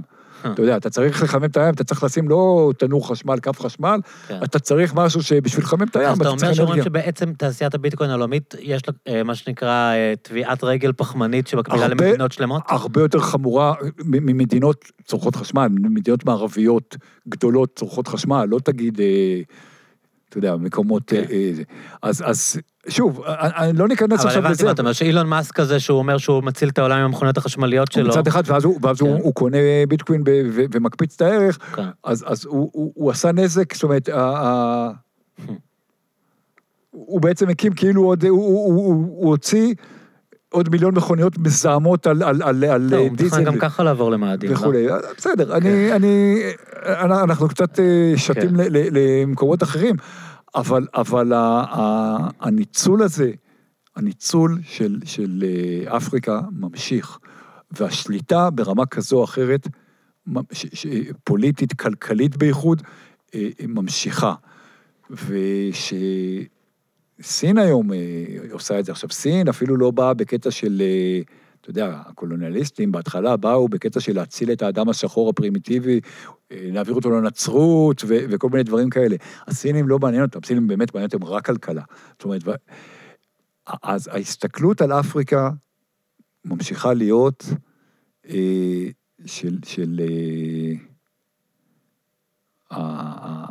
הסלאמס של העולם ברמה, עכשיו, שוב אני אומר, צריך להיות באפריקה בשביל להבין, שגם אפריקה משתנה. גם באפריקה יש מעמד ביניים גדל, גם באפריקה יש איור, מלשון בעין, של אנשים ש... זאת אומרת, האפריקאי הממוצע היום לא מגדל בטטה ליד החושה שלו עם הקש, ושלושה ילדים, 4 ילדים שמסתובבים, זה... הוא גם גר בעיר, במקום כזה או אחר, יכול להיות שהוא מתפרנס מרוכלות, ויכול להיות שהוא מתפרנס... גם אפריקה משתנה, גם האפריקאי רוצה, ושוב, יש מקומות שהתשתיות משתפרות, ושהכלכלה משתפרת וכו', ויש מקומות שיותר דמוקרטיים ופחות דמוקרטיים. גם הדיבור של האפריקולוגים על אפריקה חוטא בהכללה כדי להסביר למה אתם מסתכלים מזה, אבל עדיין, מסתכלים על אפריקה, מהניו יורק טיימס ומטה, כי על איזה סרח עודף כזה של... אבל עכשיו נגיד, אפרופו באמת Black Lives Matters וכל הדברים האלה, פתאום אני רואה קצת כאילו שאמריקה השחורה מגלה טיפה יותר את אפריקה, ומתחילה להיות מאוד מעורבת, זה היה עכשיו בהקשר של המחאות הגדולות שהיו בניגריה, ראיתי הרבה כוכבי היפ-הופ וכאלה, פתאום עושים השטג, ופתאום כזה כן מתעניינים, יש להם תפיסה של... זה נכון. עכשיו, המחאות בניגריה, שזה נושא שרציתי לגעת בו והזכרת לי, ניגריה, אנחנו מדברים על מדינה שהיא 200 מיליון אנשים, שהיא היום מקום שישי או שביעי בעולם, מבחינת מספר אנשים, זאת אומרת, סין, הודו, ארצות הברית, אינדונזיה, ואז אולי פקיסטן וברזיל, פחות או יותר בסדר גודל שלה, אבל כשאתה מסתכל קדימה, כשאתה מסתכל על ניתוחים דמוגרפיים, בשנת 2050 או 2040, ניגריה תהיה המדינה השנייה בגודלה בעולם. וואו. מבחינת האוכלוסייה, שוב, הניתוחים האלה הם... 2050, היא תהיה כמו הודו וסין לצורך העניין? היא תהיה יותר מסין. הודו תהיה במקום הראשון, הסינים בירידה בגלל מדיניות ילודה, היא תהיה כמו סין. ובשטח הרבה יותר קטן מהם. בשטח הרבה יותר קטן, היא תהיה, כיום היא 2/3, או מארצות הברית, היא תהיה כפולה מארצות הברית במספר האוכלוסים שלה. כיום היא 2/3 מאינדונזיה, היא תהיה כפולה מאינדונזיה. אבל זה בהנחה שהם לא יעטו, אולי... לא, זה בהנחה שהם יעטו, לא, זה כן בהנחה שהם כן יעטו ברמה... שוב, אתה יכול לגזור... בקצב צמיחה הנוכחי... בקצב הירידה הנוכחי... אוקיי. שוב, אנחנו לא יודעים מה הם הרפואה, אבל מניחים קדמה מסוימת, שתקרה שם ועדיין. כן, כן, כן, לא אומרים איזה. עכשיו, ניגריה שוב, ניגריה היא מדינה שנבנתה עקום, והולחמה עקום, והיא בעצם מדינה פדרלית, עם 20 ומשהו מדינות כמו ארצות הברית, היא גדולה. המחאות היו נגד... סארס, שזה לא המחלה, אלא ראשי תיבות של ארגון שהוקם למניעת פשיעה. אבל הארגון הזה, זה מין איזה יסם כזה, שקיבל פריבילגיות, קיבל כוח גדול, והאנשים שלו, אתה יודע, שוטרים שקיבלו כוח ומתאהבים בכוח, הם הפכו לפושעים, חלקם, לא נעשה הכללות, אבל כולל, זה התחיל בפרוטקשן, וזה המשיך גם ברצח, ובביזה, ובאונס וכו'. והם הפכו לאיזה מין, אתה יודע, איזה כוח כזה,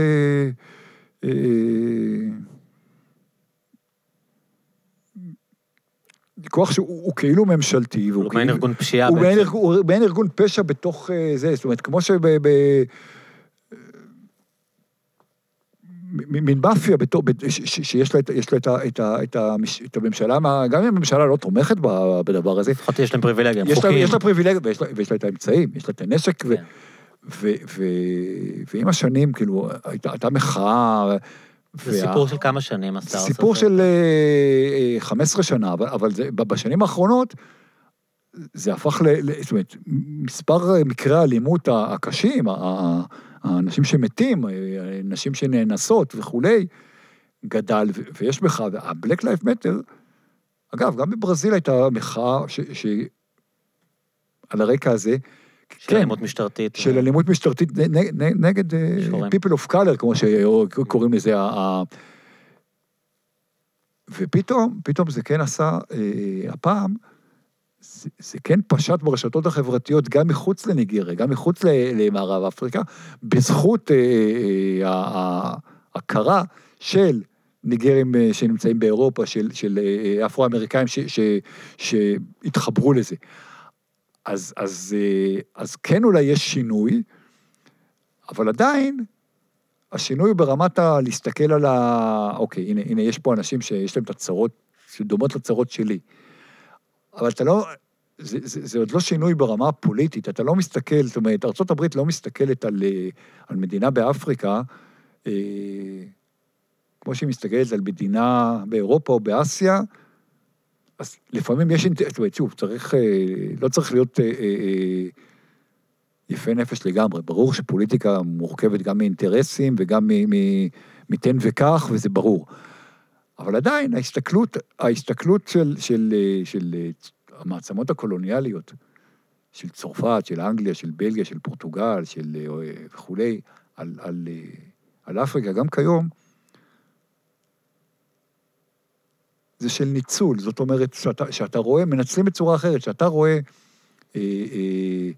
את נבחרת צרפת בכדורגל, לצורך העניין. מורכבת לא מעט שחקנים שחורים נהדרים. פטריק וירה נולד בסנגל, עזוב מי שכבר היגר ונולד בצרפת, פטריק וירה נולד בסנגל. אבל הוא לקח את הגביע העולמי ב-98 עם צרפת. סנגל שיחקה בגביע העולמי ב-2002 נגד צרפת. עכשיו, זה היה יכול להיות אחרת, זאת אומרת, הוא היה יכול להיות, זה מקרה אחד. פוגבה, אלוף עולם עם צרפת עכשיו, שני האחים שלו, הגדולים, נולדו בגיניה, שיחקו עבור נבחרת גיניה. אמא שלו נבחרה ליושב ראש ההתאחדות, גם בזכות מי שהוא, אבל הוא משחק בנבחרת צרפת. הוא שחקן ברמה עולמית, והוא אלוף עולם עכשיו.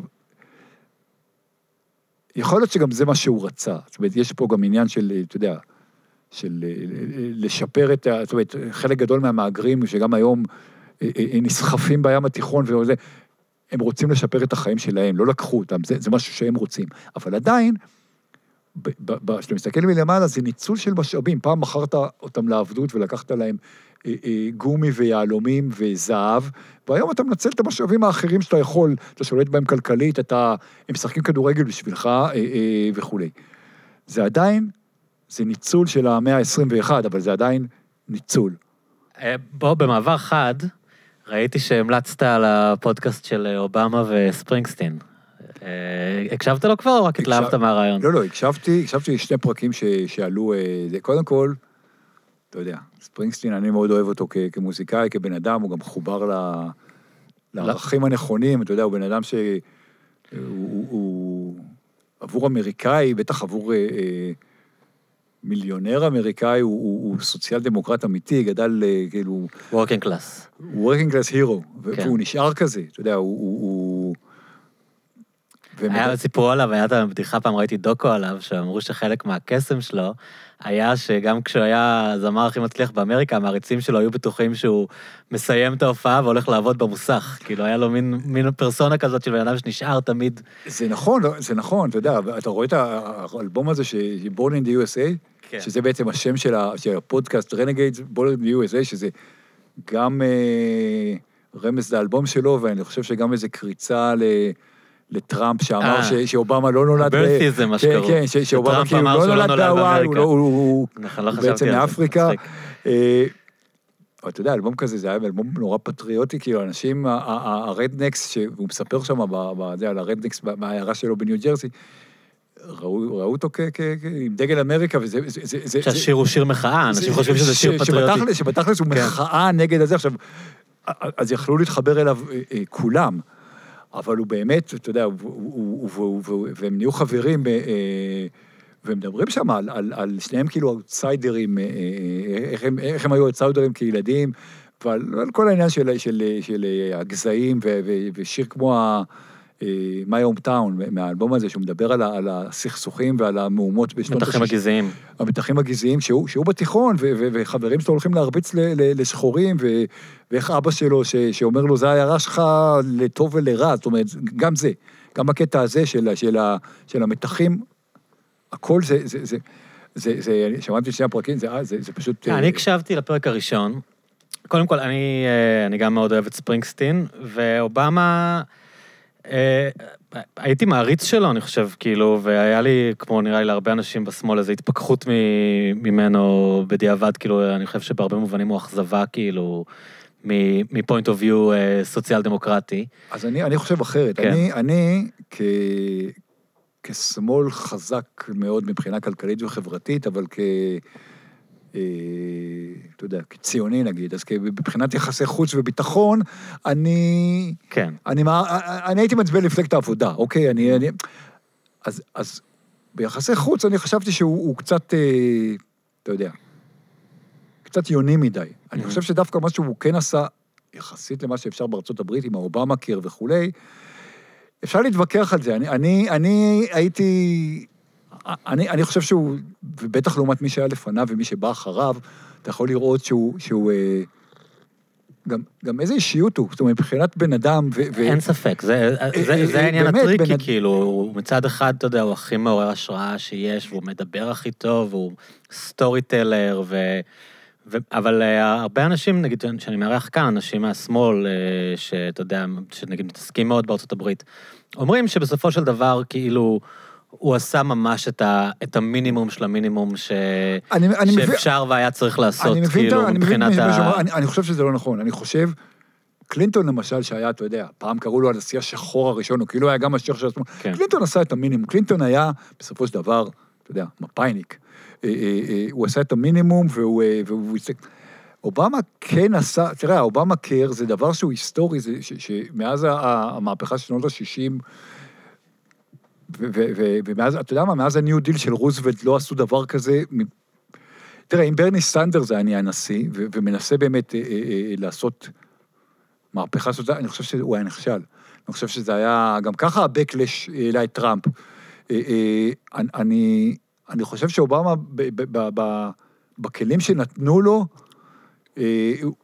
הוא הזיז את הספינה לכיוון הנכון, אם הוא מנסה לשבור, אז יכול להיות שזה היה נשבר. אני חושב שההיסטוריה תשפוט, אבל אני דווקא יותר בעדו היום, וחושב שהוא, גם שוב, שאתה רואה איזה אנשים, באמת, כאילו... יש לי משהו מוזר בלהקשיב לפודקאסטים האלה, שתמיד כאילו הפוזה זה כאילו הם אנשים כמוני וכמוך. אתה יודע, כאילו זה כזה מוצג כמין... שני חברים יושבים לדבר, אבל אתה יודע שזה לא ככה, הם לא אנשים כמוני וכמוך. אתה יודע, גם אפילו ברמה האסתטית, כאילו, זה פודקאסט שהוקלט לפני חצי שנה. אתה יודע, אנחנו היום מקליטים פודקאסט, אנחנו מעלים את זה... לא, זה ברור שגם... אובמה חתם על הסכם של $100 מיליון עם ספוטיפיי. הדבר הזה הוא כל כך מחושב, כל כך מתוכנן, מה הם יגידו שם, מה לא נכון להם, מה טוב מיתוגית. לא סתם הוא יצא רק אחרי שטראמפ נפל. הכל נכון. יש שם הרבה כאילו מין זיוף קצת של משהו שהוא... הכל נכון, הכל נכון. ועדיין... תשמע, הם כאילו, הם אומרים את הדברים הנכונים, והם מדברים זה, וזה שוב, זה שני אנשים, אם היה עכשיו פודקאסט, אני יודע מה, לא יודע, של... הילרי קלינטון. הילרי קלינטון וג'ניפר לופס, סתם אני זורק, לא הייתי מקשיב, כאילו, אתה יודע, ספרינגסטין ואובמה, אמרתי, וואלה, כאילו, אין לי זמן להקשיב לפודקאסטים, אין לי זמן. עכשיו, זה היה משהו, ואני מקשיב ללא מעט פודקאסטים של ספורט וכולי, אבל זה היה, תשמע, ספרינגסטין, ואני חושב שגם אובמה, הם כן אנשים שעכשיו תגיע אליהם, תראה אותם פתאום בשדה תעופה, תבוא אליהם, הם יסתכלו עליך, בטח יחסית למעמדם ולמה שבסו עושים, בגובה העיניים, הם כן יסתכלו... השאלה אם זה אותנטי אצל אובמה. נגיד ספרינגסטין, אני קצת יותר מאמין, כאילו אובמה, אתה יודע, נגיד הרבה אנשים התבאסו עליו נורא, שהדבר הראשון שהוא עשה אחרי שהוא סיים את הנשיאות, היה לנסוע לחופשה עם ברונסון, נכון, מברג'ן, זה משהו שגם... וכאילו, אתה אומר, אז בעצם זה החברים האמיתיים שלך, כבר אתה משחק אותה, כאילו אתה בן אדם common people, ואתה נוסע עם איזה מיליארדר... זה גם הקטע הזה גם אותי מאוד בס. ועדיין...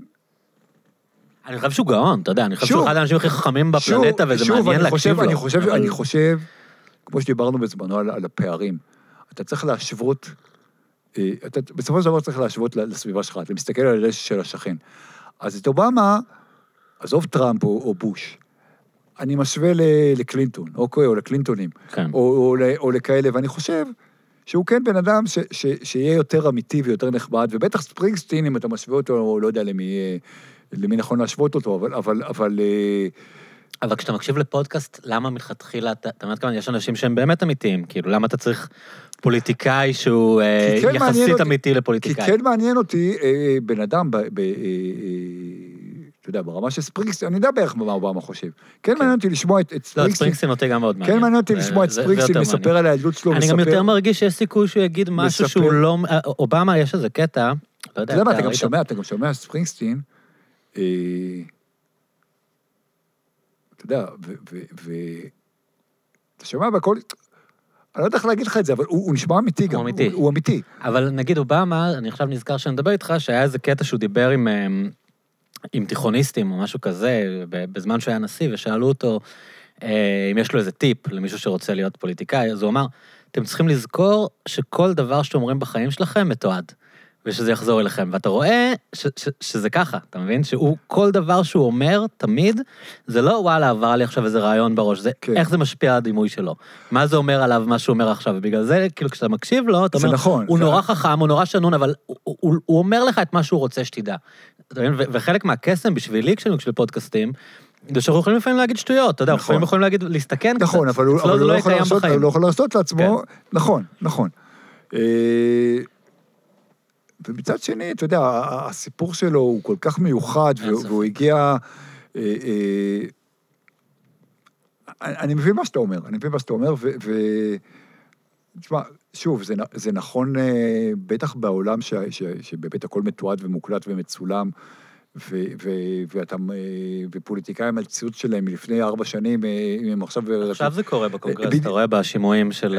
בדיוק, אז... אז יכול להיות שזה העולם, אנחנו גם מאיזה. לא, המסקנה שלי זה לא שאובמה לא בסדר, זה פשוט כאילו, אולי אני לא רוצה לשמוע פוליטיקאים. אתה מתכוון כאילו, אולי אני מעדיף לשמוע אנשים שבכלל לא במשחק הזה, שפשוט... לא, המסקנה היא גם צריכה להיות אחרת, זאת אומרת, אם בן אדם, אמר משהו, אני לא מדבר על מעשה, אני לא מדבר על מישהו שחלילה עשה פשע, התריד וכו', אבל אם בן אדם... כתב, אמר איזה שטות לפני איקס שנים, קודם כל מותר לו, אתה יודע, הוא היה יותר צעיר, הוא היה יותר קיצוני אולי, מותר לבן אדם לשנות את דעתו, מותר לו לחשוב, אתה יודע, מותר לשלי יחימוביץ' בזמנו להצביע לחדש, ואחרי זה להיות יושב ראש מפלגת העבודה. אחד שאני מאוד מאוד אוהב ומתחבר. מותר לרב מיכאלי להגיד בזמנו, אני חושבת שלא צריכים להתגייס לצה"ל. עכשיו, אני מקווה ששינתה את דעתה. עכשיו, אם היא חושבת ככה היום, אז זה בעיה. אבל זה גם תמיד קצת הוצאה מקונטקסט, נכון? אני ראיתי את הקטע הזה שהיא אמרה את זה. לא, זה לא הוצאה מקונטקסט, אני... כן, אבל היא אמרה את זה במין משהו שכאילו שהיא לא חשבה עליו עד הסוף, היא אמרה את זה בעצבים, בקונטקסט מאוד ספציפי. אבל תבואו ותשאלו אותה, אם היא חושבת ככה היום, אז יכול להיות שזה בעיה. שיושב ראש מפלגת העבודה חושבת ככה, ואז אל תצביעו לה. כן, והטענה תמיד תהיה שזה מה שהיא באמת חושבת, ועכשיו שהיא בקמפיין, היא לא מגלה את הדעה האמיתית שלה, ומה שהיא אמרה כשהיא הייתה לא באינטרס. אז זה גם נכון, ואז אין לזה סוף. כן. אין לזה סוף, זאת אומרת, בסופו של דבר... כאילו מירי רגב חזרה בה מהאמירה שהסודנים הם סרטן, אבל אתה איפשהו בראש שלך אתה חושב שהיא ככה חושבת, שהחזרה שלה מזה לא הייתה אותנטית אולי. מאיר כהן, אחד מהחברי הכנסת של יש עתיד והבכירים של לפיד, הראו אותו לפני שנה, הוא אמר, עזוב, עכשיו הוא אמר שאין בעיה לשבת עם המשותפת וכו' וכו', ואז העלו לו זה לפני שנה, בחירות לפני שנה בדיוק, הוא אמר שלא יעלה על הדעת, וטרוריסטים, ולא ציונים, ולא זה, ואנשים שרוצים בחורבן המדינה, ולא יעלה על הדעת שיש עתיד תשב עם זה, והיא תעדיף לשבת באופוזיציה, מאשר להקים ממשלה עם המשותפת. עכשיו, מה השתנה? לא השתנה, השתנו האינטרסים הפוליטיים של יאיר לפיד. עכשיו, אם יאיר לפיד אומר, ראיתי אחרי שהיה בן אדם ערבי בבידוד עם הבת האוטיסטית שלי, ראיתי שאפשר זה... אז וואלה, זה בדיוק כמו הזה, זה מראה כמה אתה גזען וזה. היית צריך לראות בן אדם ערבי ספציפי, שהוא סבבה של בן אדם, בשביל להבין שלא ברור לך שהמשותפת, שיש 1,000,000 ומשהו מצביעים ערבים, שהם גם ככה וגם ככה. זאת אומרת, אתה רק חושף כמה אתה כאילו ליברל, ובעצם גזען מתנשא צפונבון וכו'. והאינטרסים הפוליטיים שלך השתנו, אז עכשיו אתה פתאום בעד הערבים, ולפני שנייה אמרת זו... אני חושב גם שהם לא היו ישרים אז, כשהם אמרו שהם דיברו נגדם. גם אז הם לא היו ישרים, זה לא שעכשיו הם משקרים, הם שיקרו באותה מידה גם אז, כאילו. כן. לגמרי, לגמרי. עכשיו שוב, אתה יודע, כבר עדיף ברמה מסוימת, זאת שאומרת, מראנה שאומרת, אני רוצה שאנשים מזיכרון יחזרו לאירופה, אז את לא מתאימה לפלגת העבודה, אבל זה מה שאת חושבת, או בן גביר, שהוא באמת גזען חשוך וכהניסט, שהם אומרים מה שהם חושבים, כאילו הם לפחות לא צבועים, הם לפחות אומרים, אבל לא עדיף כבר להיות צבוע, כי כשאתה אומר דברים גזעניים, אז יש לזה גם מסר חינוכי, ואנשים מקשיבים לך, אולי עדיף לא תשקר, תגיד כאילו... כן, אבל אם אתה בא ואומר, אני... אתה יודע, יש פוליטיקאי שמשקר, ויש פוליטיקאי שמשקר, שרבין אמר לא נטיל מס בורסה, ואחרי זה הטילו מס בורסה, זה שקר שאין מה לעשות. זאת אומרת, הוא לא יכול להגיד אני אטיל מס, ואז הכלכלה הזה. הוא שיקר פה ביודעין, מתוך... מה זה ביודעין? אולי לפני הבחירות הוא חשב שאולי... לא, זה היה בפרק זמן לא. אבל גם לפני הבחירות, אם הוא אמר, אנחנו לא נדבר עם אש"ף לפני הבחירות, רבין. כן. ואחרי זה... אבל אנחנו יודעים שהוא לא התכוון. הובל, בסדר, אבל עדיין יש... המפה הפוליטית השתנתה, זאת אומרת, אתה יכול להגיד... שהוא הפר הבטחת בחירות, או אריק שרון אמר, דין נצרים כדין תל אביב, ואז...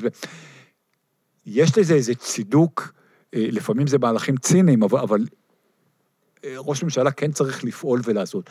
אבל שקר בלהגיד, אני חושב אתה יודע, שברוך גולדשטיין היה רוצח מתועב, אבל בעצם לחשוב בתוך תוכחה שהוא היה צדיק, וחבל שהוא לא הרג 400 ולא 40 או 300 ולא...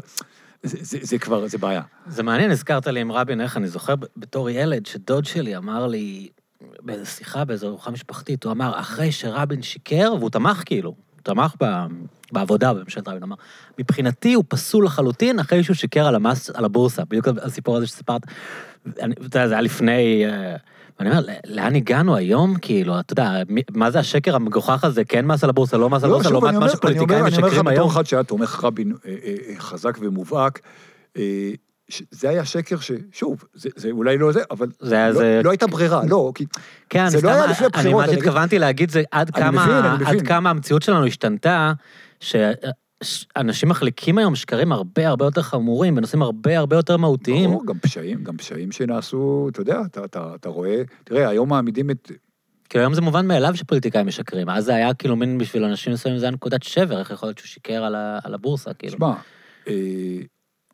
אני לא יודע אם אתה זוכר את זה, אתה בטח מכיר את הסיפור, אבל מי שהיה שר השיכון בשלט רבין הראשונה, בשלט אברהם עופר, האשימו אותו בשחיתות, הוא התאבד. כן. עכשיו, אני לא יודע להגיד לך, כנראה שחלק לפחות מהדברים שהאשימו אותם בהם הוא לא עשה. זאת אומרת, יכול להיות שהוא היה לתקופתו יחסית מושחת, אבל בוא נגיד שהיום הוא היה, לא היו בכלל... זה לא הירשזון. זה לא, כן, בדיוק. זה לא דרי או הירשזון או אולמרט או... אז כן, זה... רציתי לשאול אותך, אני לא יודע אם אתה רוצה לדבר על זה, אם לא, אז אל תדבר, אבל ראיתי בפייסבוק שאתה חבר קרוב של עירית לינור, ואתה, או לפחות שאתה כאילו מדבר בעדה נגד, יש לך בעיה עם האנשים שתוקפים אותה? אני רוצה להגיד לך משהו. עירית לינור, שפעם הייתה מאושיות השמאל הישראלי ומרץ ושירת הסירנה וכו'. עכשיו, אתה יודע, אני מכיר אותה ברמה של להתכתב, עבדנו ביחד בעיתון חדשות לפני הרבה מאוד שנים, אני לא ראיתי אותה שנים ארוכות, ברמה של מי מגיבה לי, אני מגיב לה. אחד האנשים החכמים ביותר שהכרתי בימי חיי, אחד האנשים המבריקים ביותר, אחד האנשים המצחיקים ביותר, מה שאתה לא רוצה. היא, אתה יודע מה, היא אובמה, לצורך העניין, באמת. מבחינת אינטליגנציה? כן, מבחינת הכל. והיא לא סתם הייתה, היא כותבת מוכשרת, היא מה שאתה לא רוצה. עכשיו, עזוב את ערוץ 20 ואת השנים האחרונות. אני רוצה לדבר איתך על מה שקרה, נגיד, לפני מחנה ביבי ומחנה רק לא ביבי. התקופה שהיא שלחה את המכתב לארץ. בדיוק, התקופה שהיא מכתב. עכשיו, עירית לינור, ואני אומר לך את זה... אולי תתן רק, לא בטוח שכולם מכירים. אני אעלה את הנושא, כי היא היום... מאוד בקצה הימני, היא מין סדין אדום לשמאלנים, ואתה כסוציאל דמוקרט, אז אני אגיד לך משהו, עירית לינור של הבחירות ב-1992, אוקיי, כשהיינו בחדשות, אני לא יודע מה היו העמדות הכלכליות שלה, ויכול להיות שגם אז היא הייתה קפיטליסטית, אבל מבחינת הסכסוך, זכויות האדם וכולי, זאת אומרת, היא או שהצביעה לרבין או שהצביעה למרץ, זה די ברור. והיא הייתה מוליכת דרך של השמאל הישראלי, של הברנז'ה השמאלנית, אוקיי?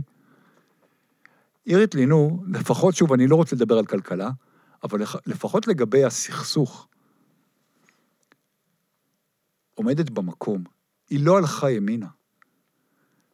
המדינה, או חלק, מרכז המדינה, ובוודאי השמאל, הלך שמאלה. אם פעם, אם לפני האינתיפאדה היית שואל, האינתיפאדה הראשונה, מדינה פלסטינאית, 95% מהיהודים בארץ היו אומרים מדינה פלסטינאית, זה כאילו, זה שומו שמיים. רק אנשים כמו אורי אבנרי דיברו על מדינה פלסטינאית. היום גם הליכודניקים, אתה יודע, נאום בר אילן של ביבי מדבר על, זה הליכוד. כן. עכשיו, זה טוב, זה רע, אתה יכול להתווכח, זה המציאות, אולי זה פרגמטיות, זה בסדר גמור. עכשיו, מצד שני, אתה יכול להגיד שחלק זזו ימינה, אין פרטנר וכו'. עירית לינור נשארה ברמת הסכסוך, אני לא אקרא לזה שמאל, אני אקרא לזה מערך של פעם, מרכז ציוני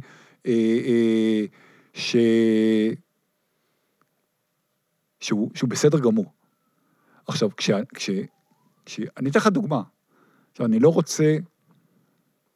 כשהיא כתבה את מה שהיא כתבה לעמוס שוקן בעיתון הארץ, שהיא מבטלת את המנוי, כי הארץ נהיה שמאלני מדי, ועד ציוני, או פוסט ציוני, או לא רוצה להגיד אנטי ציוני. נגיד שאתה עובד בארץ, רק בשביל הקונטקסט. אתה מעמיד אותי בפינה שהיא קצת בעייתית בשבילי, ושוב אני אומר, אני מבחינה כלכלית וחברתית, קומוניסט, לצורך העניין, חברים שלו בדמרקר קוראים לי הקומוניסט, עוד שאני נולד מכבי, ומבחינתי, מבחינת הסכסוך, אני מערכניק, אני רביניסט, אוקיי? אני חושב... פרגמטי. אני חושב שאנחנו אתה לא חושב שהאשמה עלינו, נגיד? האשמה, תראה, חיים ויצמן, ב-1937, 37, לפני השואה, לפני ה... בא לוועדת פיל, ואמרו לו, וועדת פיל עשתה איזו מפה ראשונה, שחלוקת הארץ, שנתנה ליישוב, שהיה הרבה יותר קטן, 10-15% של איזו רצועת חוף, והוא אמר, מה זאת אומרת? אנחנו... ירושלים היא הבירה שלנו. אז אמרו לו, תשמע, אז ירושלים היא הבירה שלכם. יש מיעוט, אתם לא שולטים ב2000 שנה. אתם לא, אין יהודים... לא, הוא אמר, זה כמו לונדון ופריז בשבילנו. אז הוא אמר, איך אתה משווה? אנחנו ללונדון ו... אז הוא אמר, כן, אבל כשלונדון הייתה פיצה, אנחנו ישבנו בירושלים. עכשיו, זה חיים ויצמן שהיה בן אדם מתון וכולי וכולי. זאת אומרת, ואז הוא אמר, בעוד משהו שהוא אמר לוועדת פיל, הוא אמר, זה לא עניין של צדק, של מי צודק. יש פה עוול לשני הצדדים. העוול שנעשה לנו הוא יותר גדול. אנחנו יותר צודקים. זה לא שהערבים טועים ואנחנו צודקים. כן? יש פה עוול לכולם. עכשיו, שוב, אנחנו מדברים על 1937. אני אומר, ושוב,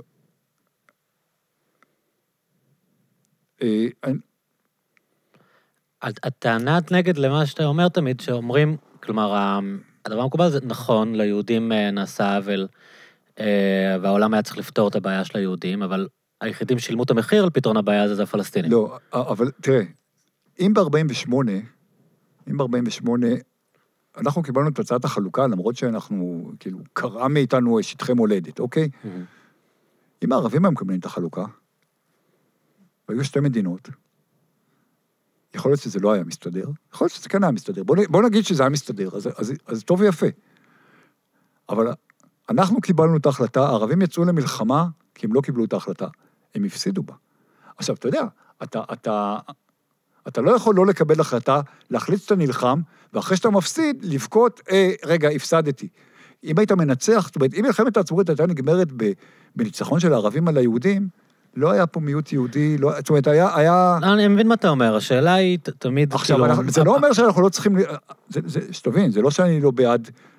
אני לא בעד ההתנחלויות, אני לא בעד לסגת, אני לא בעד לשבת בשטחים. החיים של בן אדם חשובים יותר מאדמה, ובעד שלום, תמורת שלום עם מצרים, שלום קר ובו זה, אני מוכן שניסוג לגבולות 67 והכל. אבל... אני אגיד לך מהצד השני של המטבע הזה,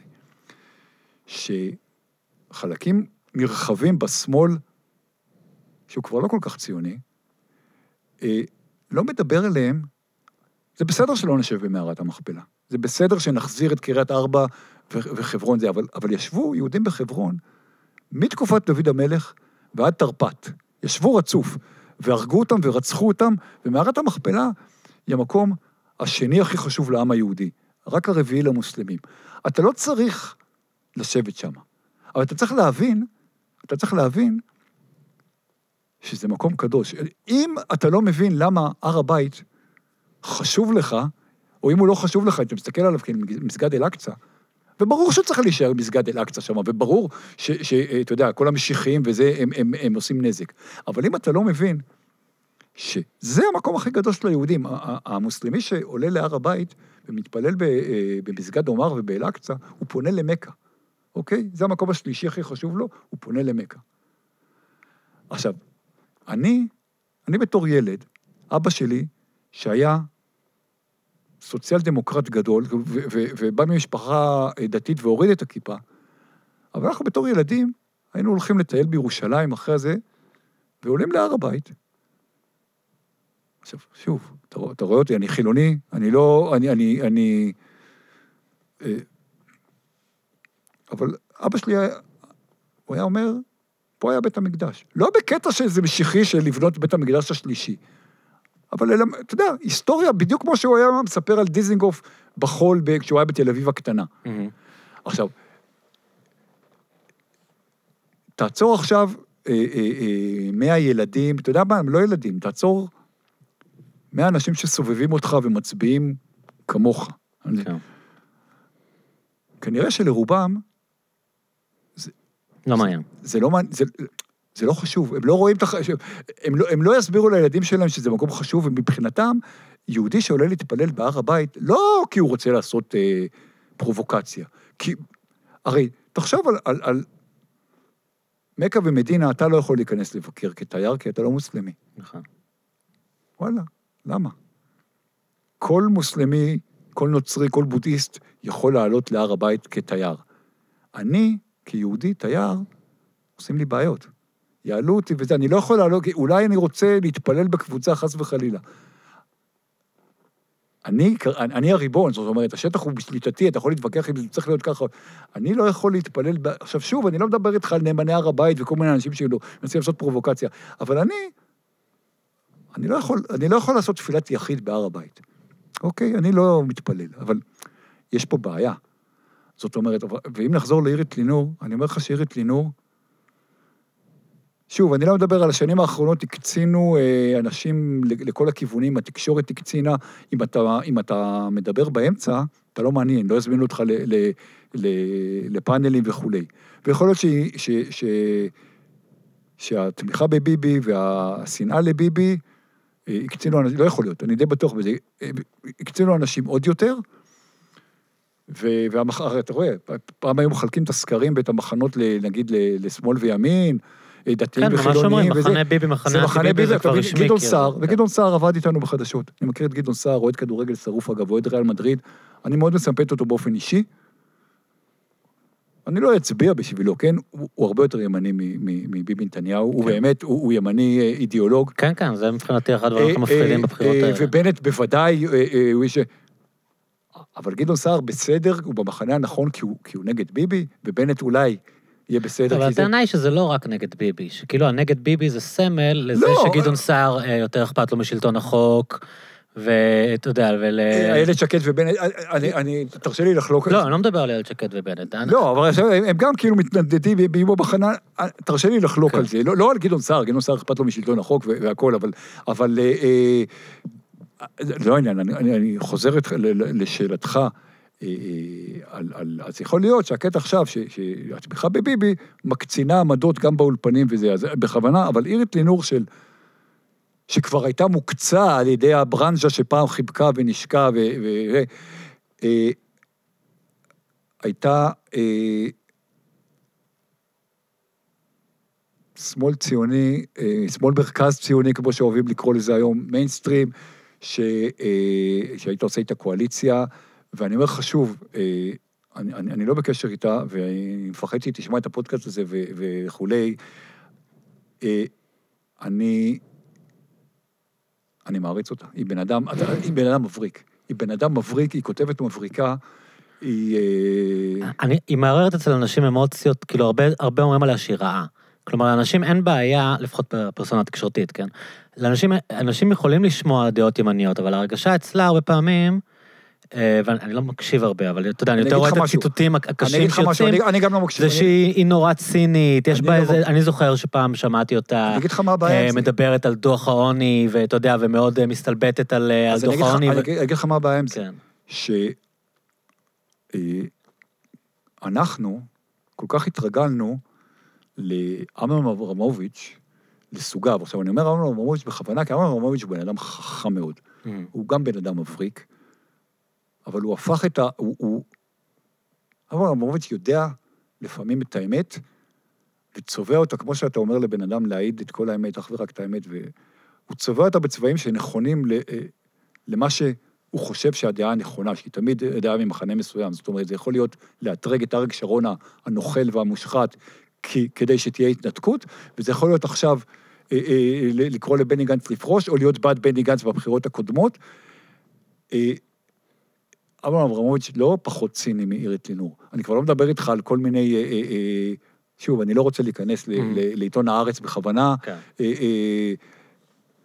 אבל הם צינים בצד הנכון. אז להיות ציני כלפי ביבי, או להיות ציני כלפי הימין, או להיות ציני כלפי הדעות החשוכות, זה בסדר. להיות ציני, זה בדיוק מה שמערער... תראה, עמית סגל, אתה יכול להגיד שהוא שופר, הוא כתב פוליטי מעולה. הוא כתב פוליטי מעולה, והוא היה כזה גם לפני זה, והוא גם היה פעם נגד ביבי. עכשיו, הוא בן אדם מבריק. עכשיו, אנשים כאלה, או אראל סגל, שאני לא, אני לא בדעותיו, אבל אתה שומע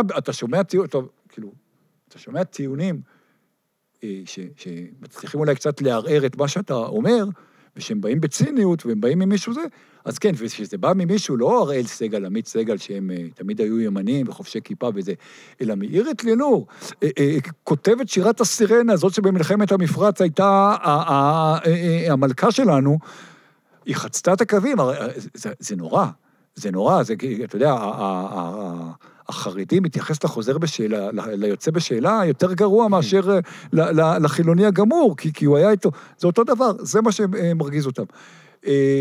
אני שומע מה שאתה אומר, ויש לי את הוויכוח הזה, מה שאני אומר עכשיו לך, על ארץ לינור בהקלטה, אמרתי ללא מעט אנשים, כולל בבני משפחה שלי וחברים שלי, ושוב, אני לא ישבתי, לא דיברתי עם ארץ לינור פנים אל פנים, או הרבה מאוד מאוד מאוד שנים. אני רק אגיד לך, דבר כזה, שבזמנו, שאנחנו היינו בחדשות, עשו הארץ, העיר וחדשות, עיתוני רשת שוקן, עשו איזו תחרות של ארץ עיר. אמרו, ישלחו 5 נציגים מהארץ, 5 מהעיר, 5 מחדשות. בסוף, זה נעשה בעיתון העיר, היו המון נציגים מהעיר, עירית לינור ואני הגענו בחדשות, והיו כמה נציגים לארץ, עכשיו זה היה בהתחלה ארץ עיר רגיל, אחרי זה בלי, עם עוד מסוים, כאילו ארץ עיר כזה מתוחכם, מי שמכיר את ה... וכולי וכולי. עכשיו אני, בעוונותיי, זה נכון בספורט, אבל זה נכון בהרבה זה, אני... זוכר. יש לך הרבה מידע בראש. אני ידען, אוקיי, נקרא לזה, אני לא יעיד על עיסתי, אבל אני... כן. בסופו של דבר... מי שזכתה במקום הראשון זה עירית לינור, ואני הייתי במקום השני. נסיים באנקדוטה הזאת. אוקיי.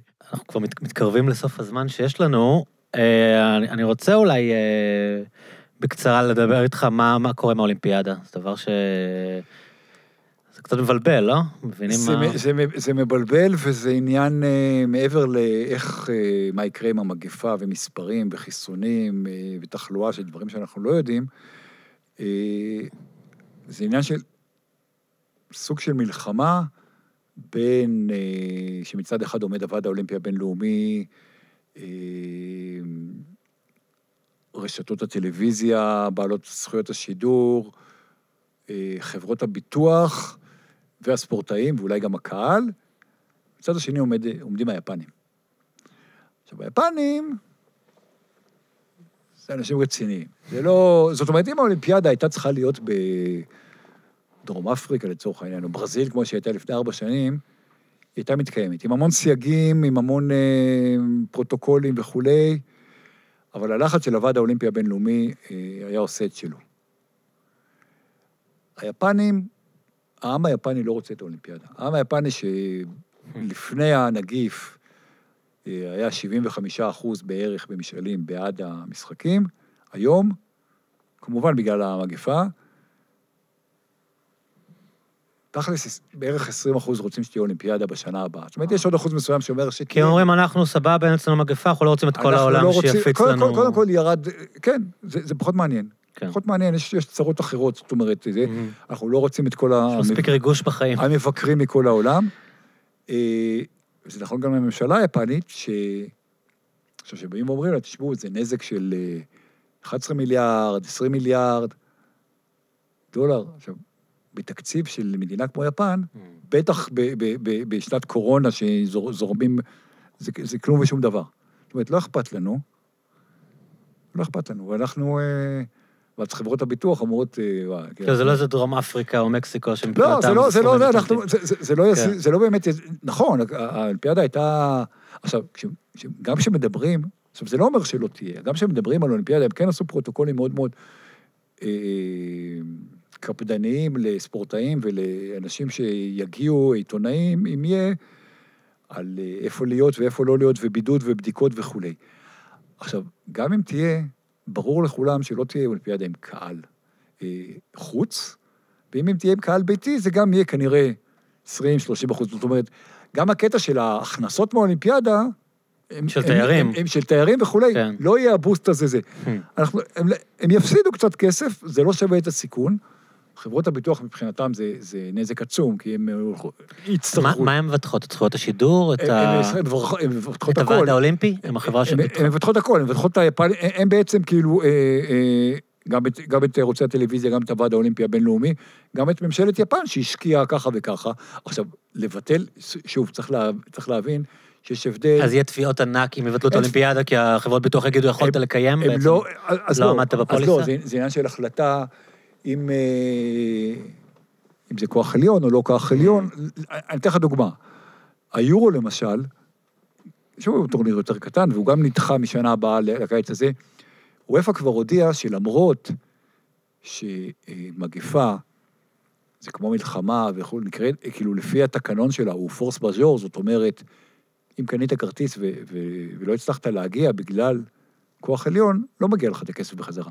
וויפה באה והודיע שלמרות שהמגפה, ברור לה שגם אם יהיה, אז רוב מי שקנה כרטיסים לא יוכל להגיע, הוא יקבל את הכסף שלו בחזרה. זאת אומרת, באו והרגיעו את האנשים, עכשיו, זה נכון אם יהיה, ואז חברות הביטוח לא צריכות זה. העניין עם היפנים, שהם באמת, באמת לא רוצים את זה. עכשיו, תחשוב, קודם כל, אולימפיאדה בלי קהל כמעט. כן, זה כאן. זה, אני אומר לך, שבתור אחד שהיה בשתי אולימפיאדות, בבייג'ין ובלונדון, ובבייג'ין, זה לא שלא היו תיירים, אבל עדיין אתה מדבר על קהל מהונדס. ומצד שני, בלונדון זה היה קוסמופוליטי וקהל מכל העולם. הייתי בשני הקצוות. זה היה נפלא ונהדר, והייתי כמובן בהרבה טורנירי כדורגל. אולימפיאדה בלי קהל, זו בעיה. נכון שרוב האנשים רואים בבית, אבל גם מבחינת הספורטאי, אבל...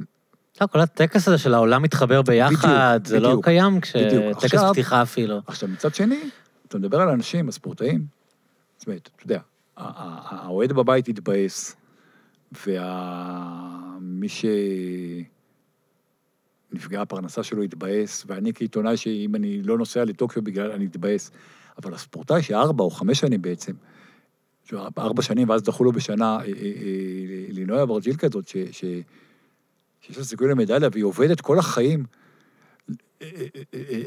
בשביל... הביטול, זה היום ונורא. זה דחייה של שנתיים כבר בעולם אחד בכושר אחר. אין דחייה של שנתיים. זה פשוט לא תהיה אולימפיאדה? אם דוחה שנה לא תהיה, יש ב-2022 כבר אולימפיאדת חורף, 2024 אולימפיאדה הבאה, לא ידחה עוד פעם. עכשיו זה עומד על יהיה או יתבטל. עכשיו, יש פה עוד עניין. יש פה עניין, אם נחזור לעניין של עולם ראשון, שלי ושלישי, אז היפנים או האמריקאים, או הוועד האולימפי הישראלי כבר חיסן את הספורטאים שלו. אבל אתה מדבר על ספורטאים מ-200 ומשהו מדינות. הספורטאים מגינאה, אין לממשלה שלו חיסונים. גם אם היא רוצה לחסן, היא לא יכולה לחסן. אבל ועד האולימפי לא יכול לדאוג להם? עכשיו, יכול, אוקיי, עכשיו זו שאלה. אם הוועד האולימפי הבינלאומי, זה מבצע שאתה צריך לעשות... שביבי ייתן להם, במקום להונדורס. עכשיו, רגע, אתה יכול להתווכח, תראה, היה ויכוח שהתחילו רק הבדיקות, לא החיסונים, שהיו רק בדיקות, ומספר מסוים של בדיקות. וחזר הכדורגל לא רק בארץ, גם באירופה. היו ויכוחים, למה אתה עושה בדיקות לשחקני הפרמייר ליג, וקפסולות לשחקנים זה, הכדורגל יותר חשוב מבדיקה לבן אדם שאולי חולה, כשהיה מחסור בבדיקות, שהבדיקות לא היו דבר... עכשיו, זו שאלה, למה... עכשיו, חיסון זה דבר שאולי מציל חיים.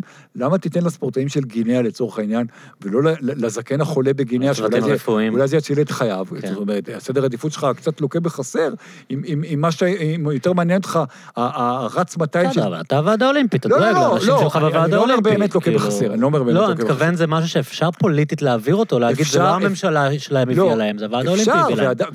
ועדיין, יכול להיות שהבן אדם... אם חברה הוא מחסן את העובדים שלה, אתה יודע. בסדר, אבל יכול להיות שהבן אדם בגינאה יבוא ויגיד, בשביל, זה לא סיכוי למדליה, בשביל הבניים שהגיע במקום ה-67 בריצת ה-400 מטר, אתה נותן חיסון, ובשביל הבן אדם הזה, שהוא כאילו היה, עבד כל חייו, והוא אזרח, זו שאלה. אבל גם בשביל, יכול להיות שחסנו את כולם, בשביל, אני חושב ש... אני לא יודע מה יהיה. הבעיה היא שצריכים להכריע בקרוב ממש. זאת אומרת, במהלך חודש מרץ תצטרך להתקבל הכרעה. אני יכול להגיד לך שאלכס גלעדי, האיש שלנו בוועד האולימפי, איש עם מהלכים ואדם מאוד מאוד רציני, אומר שבטוח תהיה אולימפיאדה בצורה כזו או אחרת, אבל חלק מהתפקיד שלו זה לשדר אופטימיות, ושנה שעברה, כשרק התחילה הקורונה, ושאלנו אותו בישיבה הזה, הוא גם היה מאוד אופטימי שתהיה. ההרגשה שלי שאם באמת, אתה יודע, המצב בעולם מתחיל להשתפר עם החיסונים, והשיא הרע מאחורינו, חשבנו את זה גם במאי או יוני שנה שעברה, וזה לא היה נכון, אני חושב שעכשיו זה כן נכון, אני מקווה, כן יחליטו על משהו בסגנון כמו שאמור להיות ביורו, זאת אומרת, כן יהיה, אבל עם קהל מאוד חלקי, ועם פרוטוקולים מאוד מאוד קפדניים, ספורטאים יהיו רק בכפר האולימפי ובתחרויות ובדיקות וכו'. יוציאו את הכיף מהאולימפיאדה, אבל ינסו כן לעשות אותה, ומה ההחלטה הנכונה? לא יודע, לא יודע. זו שאלה, אני חושב שגם אין עליה תשובה אחת, זאת אומרת, אין פה נכון ולא נכון. יותר מבחינת החוויה של הקהל, זה בכל מקרה יהיה קצת ליים אולי, ובצד שני יש לך דור של ספורטאים שזה טרגדיה. יש ספורטאית גרוזינית, גיאורגית, שברח לי השם שלה, והיא הייתה צריכה להיות באולימפיאדה השביעית או השמינית או התשיעית שלה בת 40, הייתה צריכה להיות שנה שעברה בת 40, והיא אמרה, שנה שעברה היא אמרה, והיא תכננה לפרוש אחרי, בקיץ 2020 אחרי זה, והיא אמרה, לא, אני ממשיכה, אני רוצה להיות, דחו בשנה, אני אמשיך להתאמן עוד שנה עוד שנה. עכשיו, אתה חושב עליה, היא ותיקה, היא הייתה. או אתה חושב על מישהו שאולי זה הסיכוי היחיד שלו, לך תדע מה יהיה עוד 3 שנים, והוא תכונן 5 שנים. זה אכזבה מרה ברמה של חוויית חיים, באמת. כן. נכון, זה רק ספורט, אבל... בפנסיה זה מה שהוא יזכור, ב-LRSV הוא יזכור את האולימפיאדה שהוא הפסיד. תשמע, אודי קרמי, שהיה סייף מאוד מאוד רציני, והוא היום דוקטור ומרצה, הוא השתתף, היה צריך להשתתף ב3 אולימפיאדות. 1980, 1984, 1988. ב-1980 ישראל לא השתתפה בגלל החרם. ב-1984 הוא השתתף. ב-88, בגלל שיום הסיופים שלו, יצא ליום כיפור, מראש ישראל לא שלחה. להבדיל מהשייטים, שזה שיוטים, והיה רק יום אחד על יום כיפור, והם לא ירדו... עכשיו, היום הוא היה יכול, אף אחד לא היה אומר לו כלום, אם הוא היה מתחרה, היו נותנים לו לבחור. אבל אז המדינה הייתה יותר... עכשיו, בן אדם היה באולימפיאדה אחת, אבל לא יכול להיות ב3, אם לא פוליטיקה ברמה הלאומית והבינלאומית. עכשיו, הוא איש מאוד מאוד רציני ומרצה, ואני מכיר אותו, ויצאנו להרצות ביחד באוניברסיטת חיפה לפני, באמת שבדיוק לפני שנה, בדיוק אחרי יום-יומיים אחרי שהייתי אצלך, באיזה כינוס של מרכז רוטמן שם, לא משנה. ואנחנו מדברים, ואתה יודע, זה מגיע לעובדה, שבגלל פוליטיקה, הוא היה יכול להיות ב3, הוא זוכר, כאילו, עד היום הוא מדבר על זה, ובצדק. אז תחשוב על ספורטאי שלא מגיע לאולימפיאדה בגלל... זה החלטה, זה מגפה, שוב, זה... לפעמים אתה אומר, טוב שאני לא צריך להחליט, בגלל שיש אנשים שמחליטים... אחרי זה אתה אומר, אתה... לא יודע, אני מקווה שתהיה, כי... ובאמת לא בשביל הספורטאים, אבל... אני לא יודע מה ההחלטה הנכונה, ואני מאמין שיורו יהיה, ואנחנו, כאילו... הכדורגל קצת התרגל לקטע הזה של בלי קהל. אני חייב להגיד לך שזה מטריד אותי. כי אם דבר כזה נמשך כמה שנים, אז הדור של הילדים, כאילו, זה יהיה משהו שיראו, זאת אומרת, לא, אולי לא בטוח שצריך להחזיר את זה, זאת אומרת, אולי האצטדיונים של ה... כמו שהיציאי שיבה הפכו ליציאי עמידה, היציאי העמידה הפכו ליציאי שיבה, והקהל קצת השתנה, אז יכול להיות שכשיחזרו, יעשו בוקסים ותאי זה, כמו בעלי, אתה יודע. שוב זה יעלה מדרגה מבחינת כסף, מבחינת סוג הקהל שבא, וכבר לא יהיה לך 5,000 אולטרס שיושבים ביציע אחד, שרים מעודדים וממש כזה, אלא יותר פלסטיק. טוב, אני קצת חבל שאנחנו מסיימים בטון כזה פסימי, אבל אני באמת צריך לסיים. שנהיה בריאים. ואני אומר, כפעם הבאה אולי יהיה לנו, נהיה במציאות אחרת, ויהיה לנו דברים יותר חיוביים לסיים איתם. עוזי, מלא תודה, היה לי שוב נורא נורא מעניין. גם לי היה כיף. אני מודה לך. ביי ביי. ביי.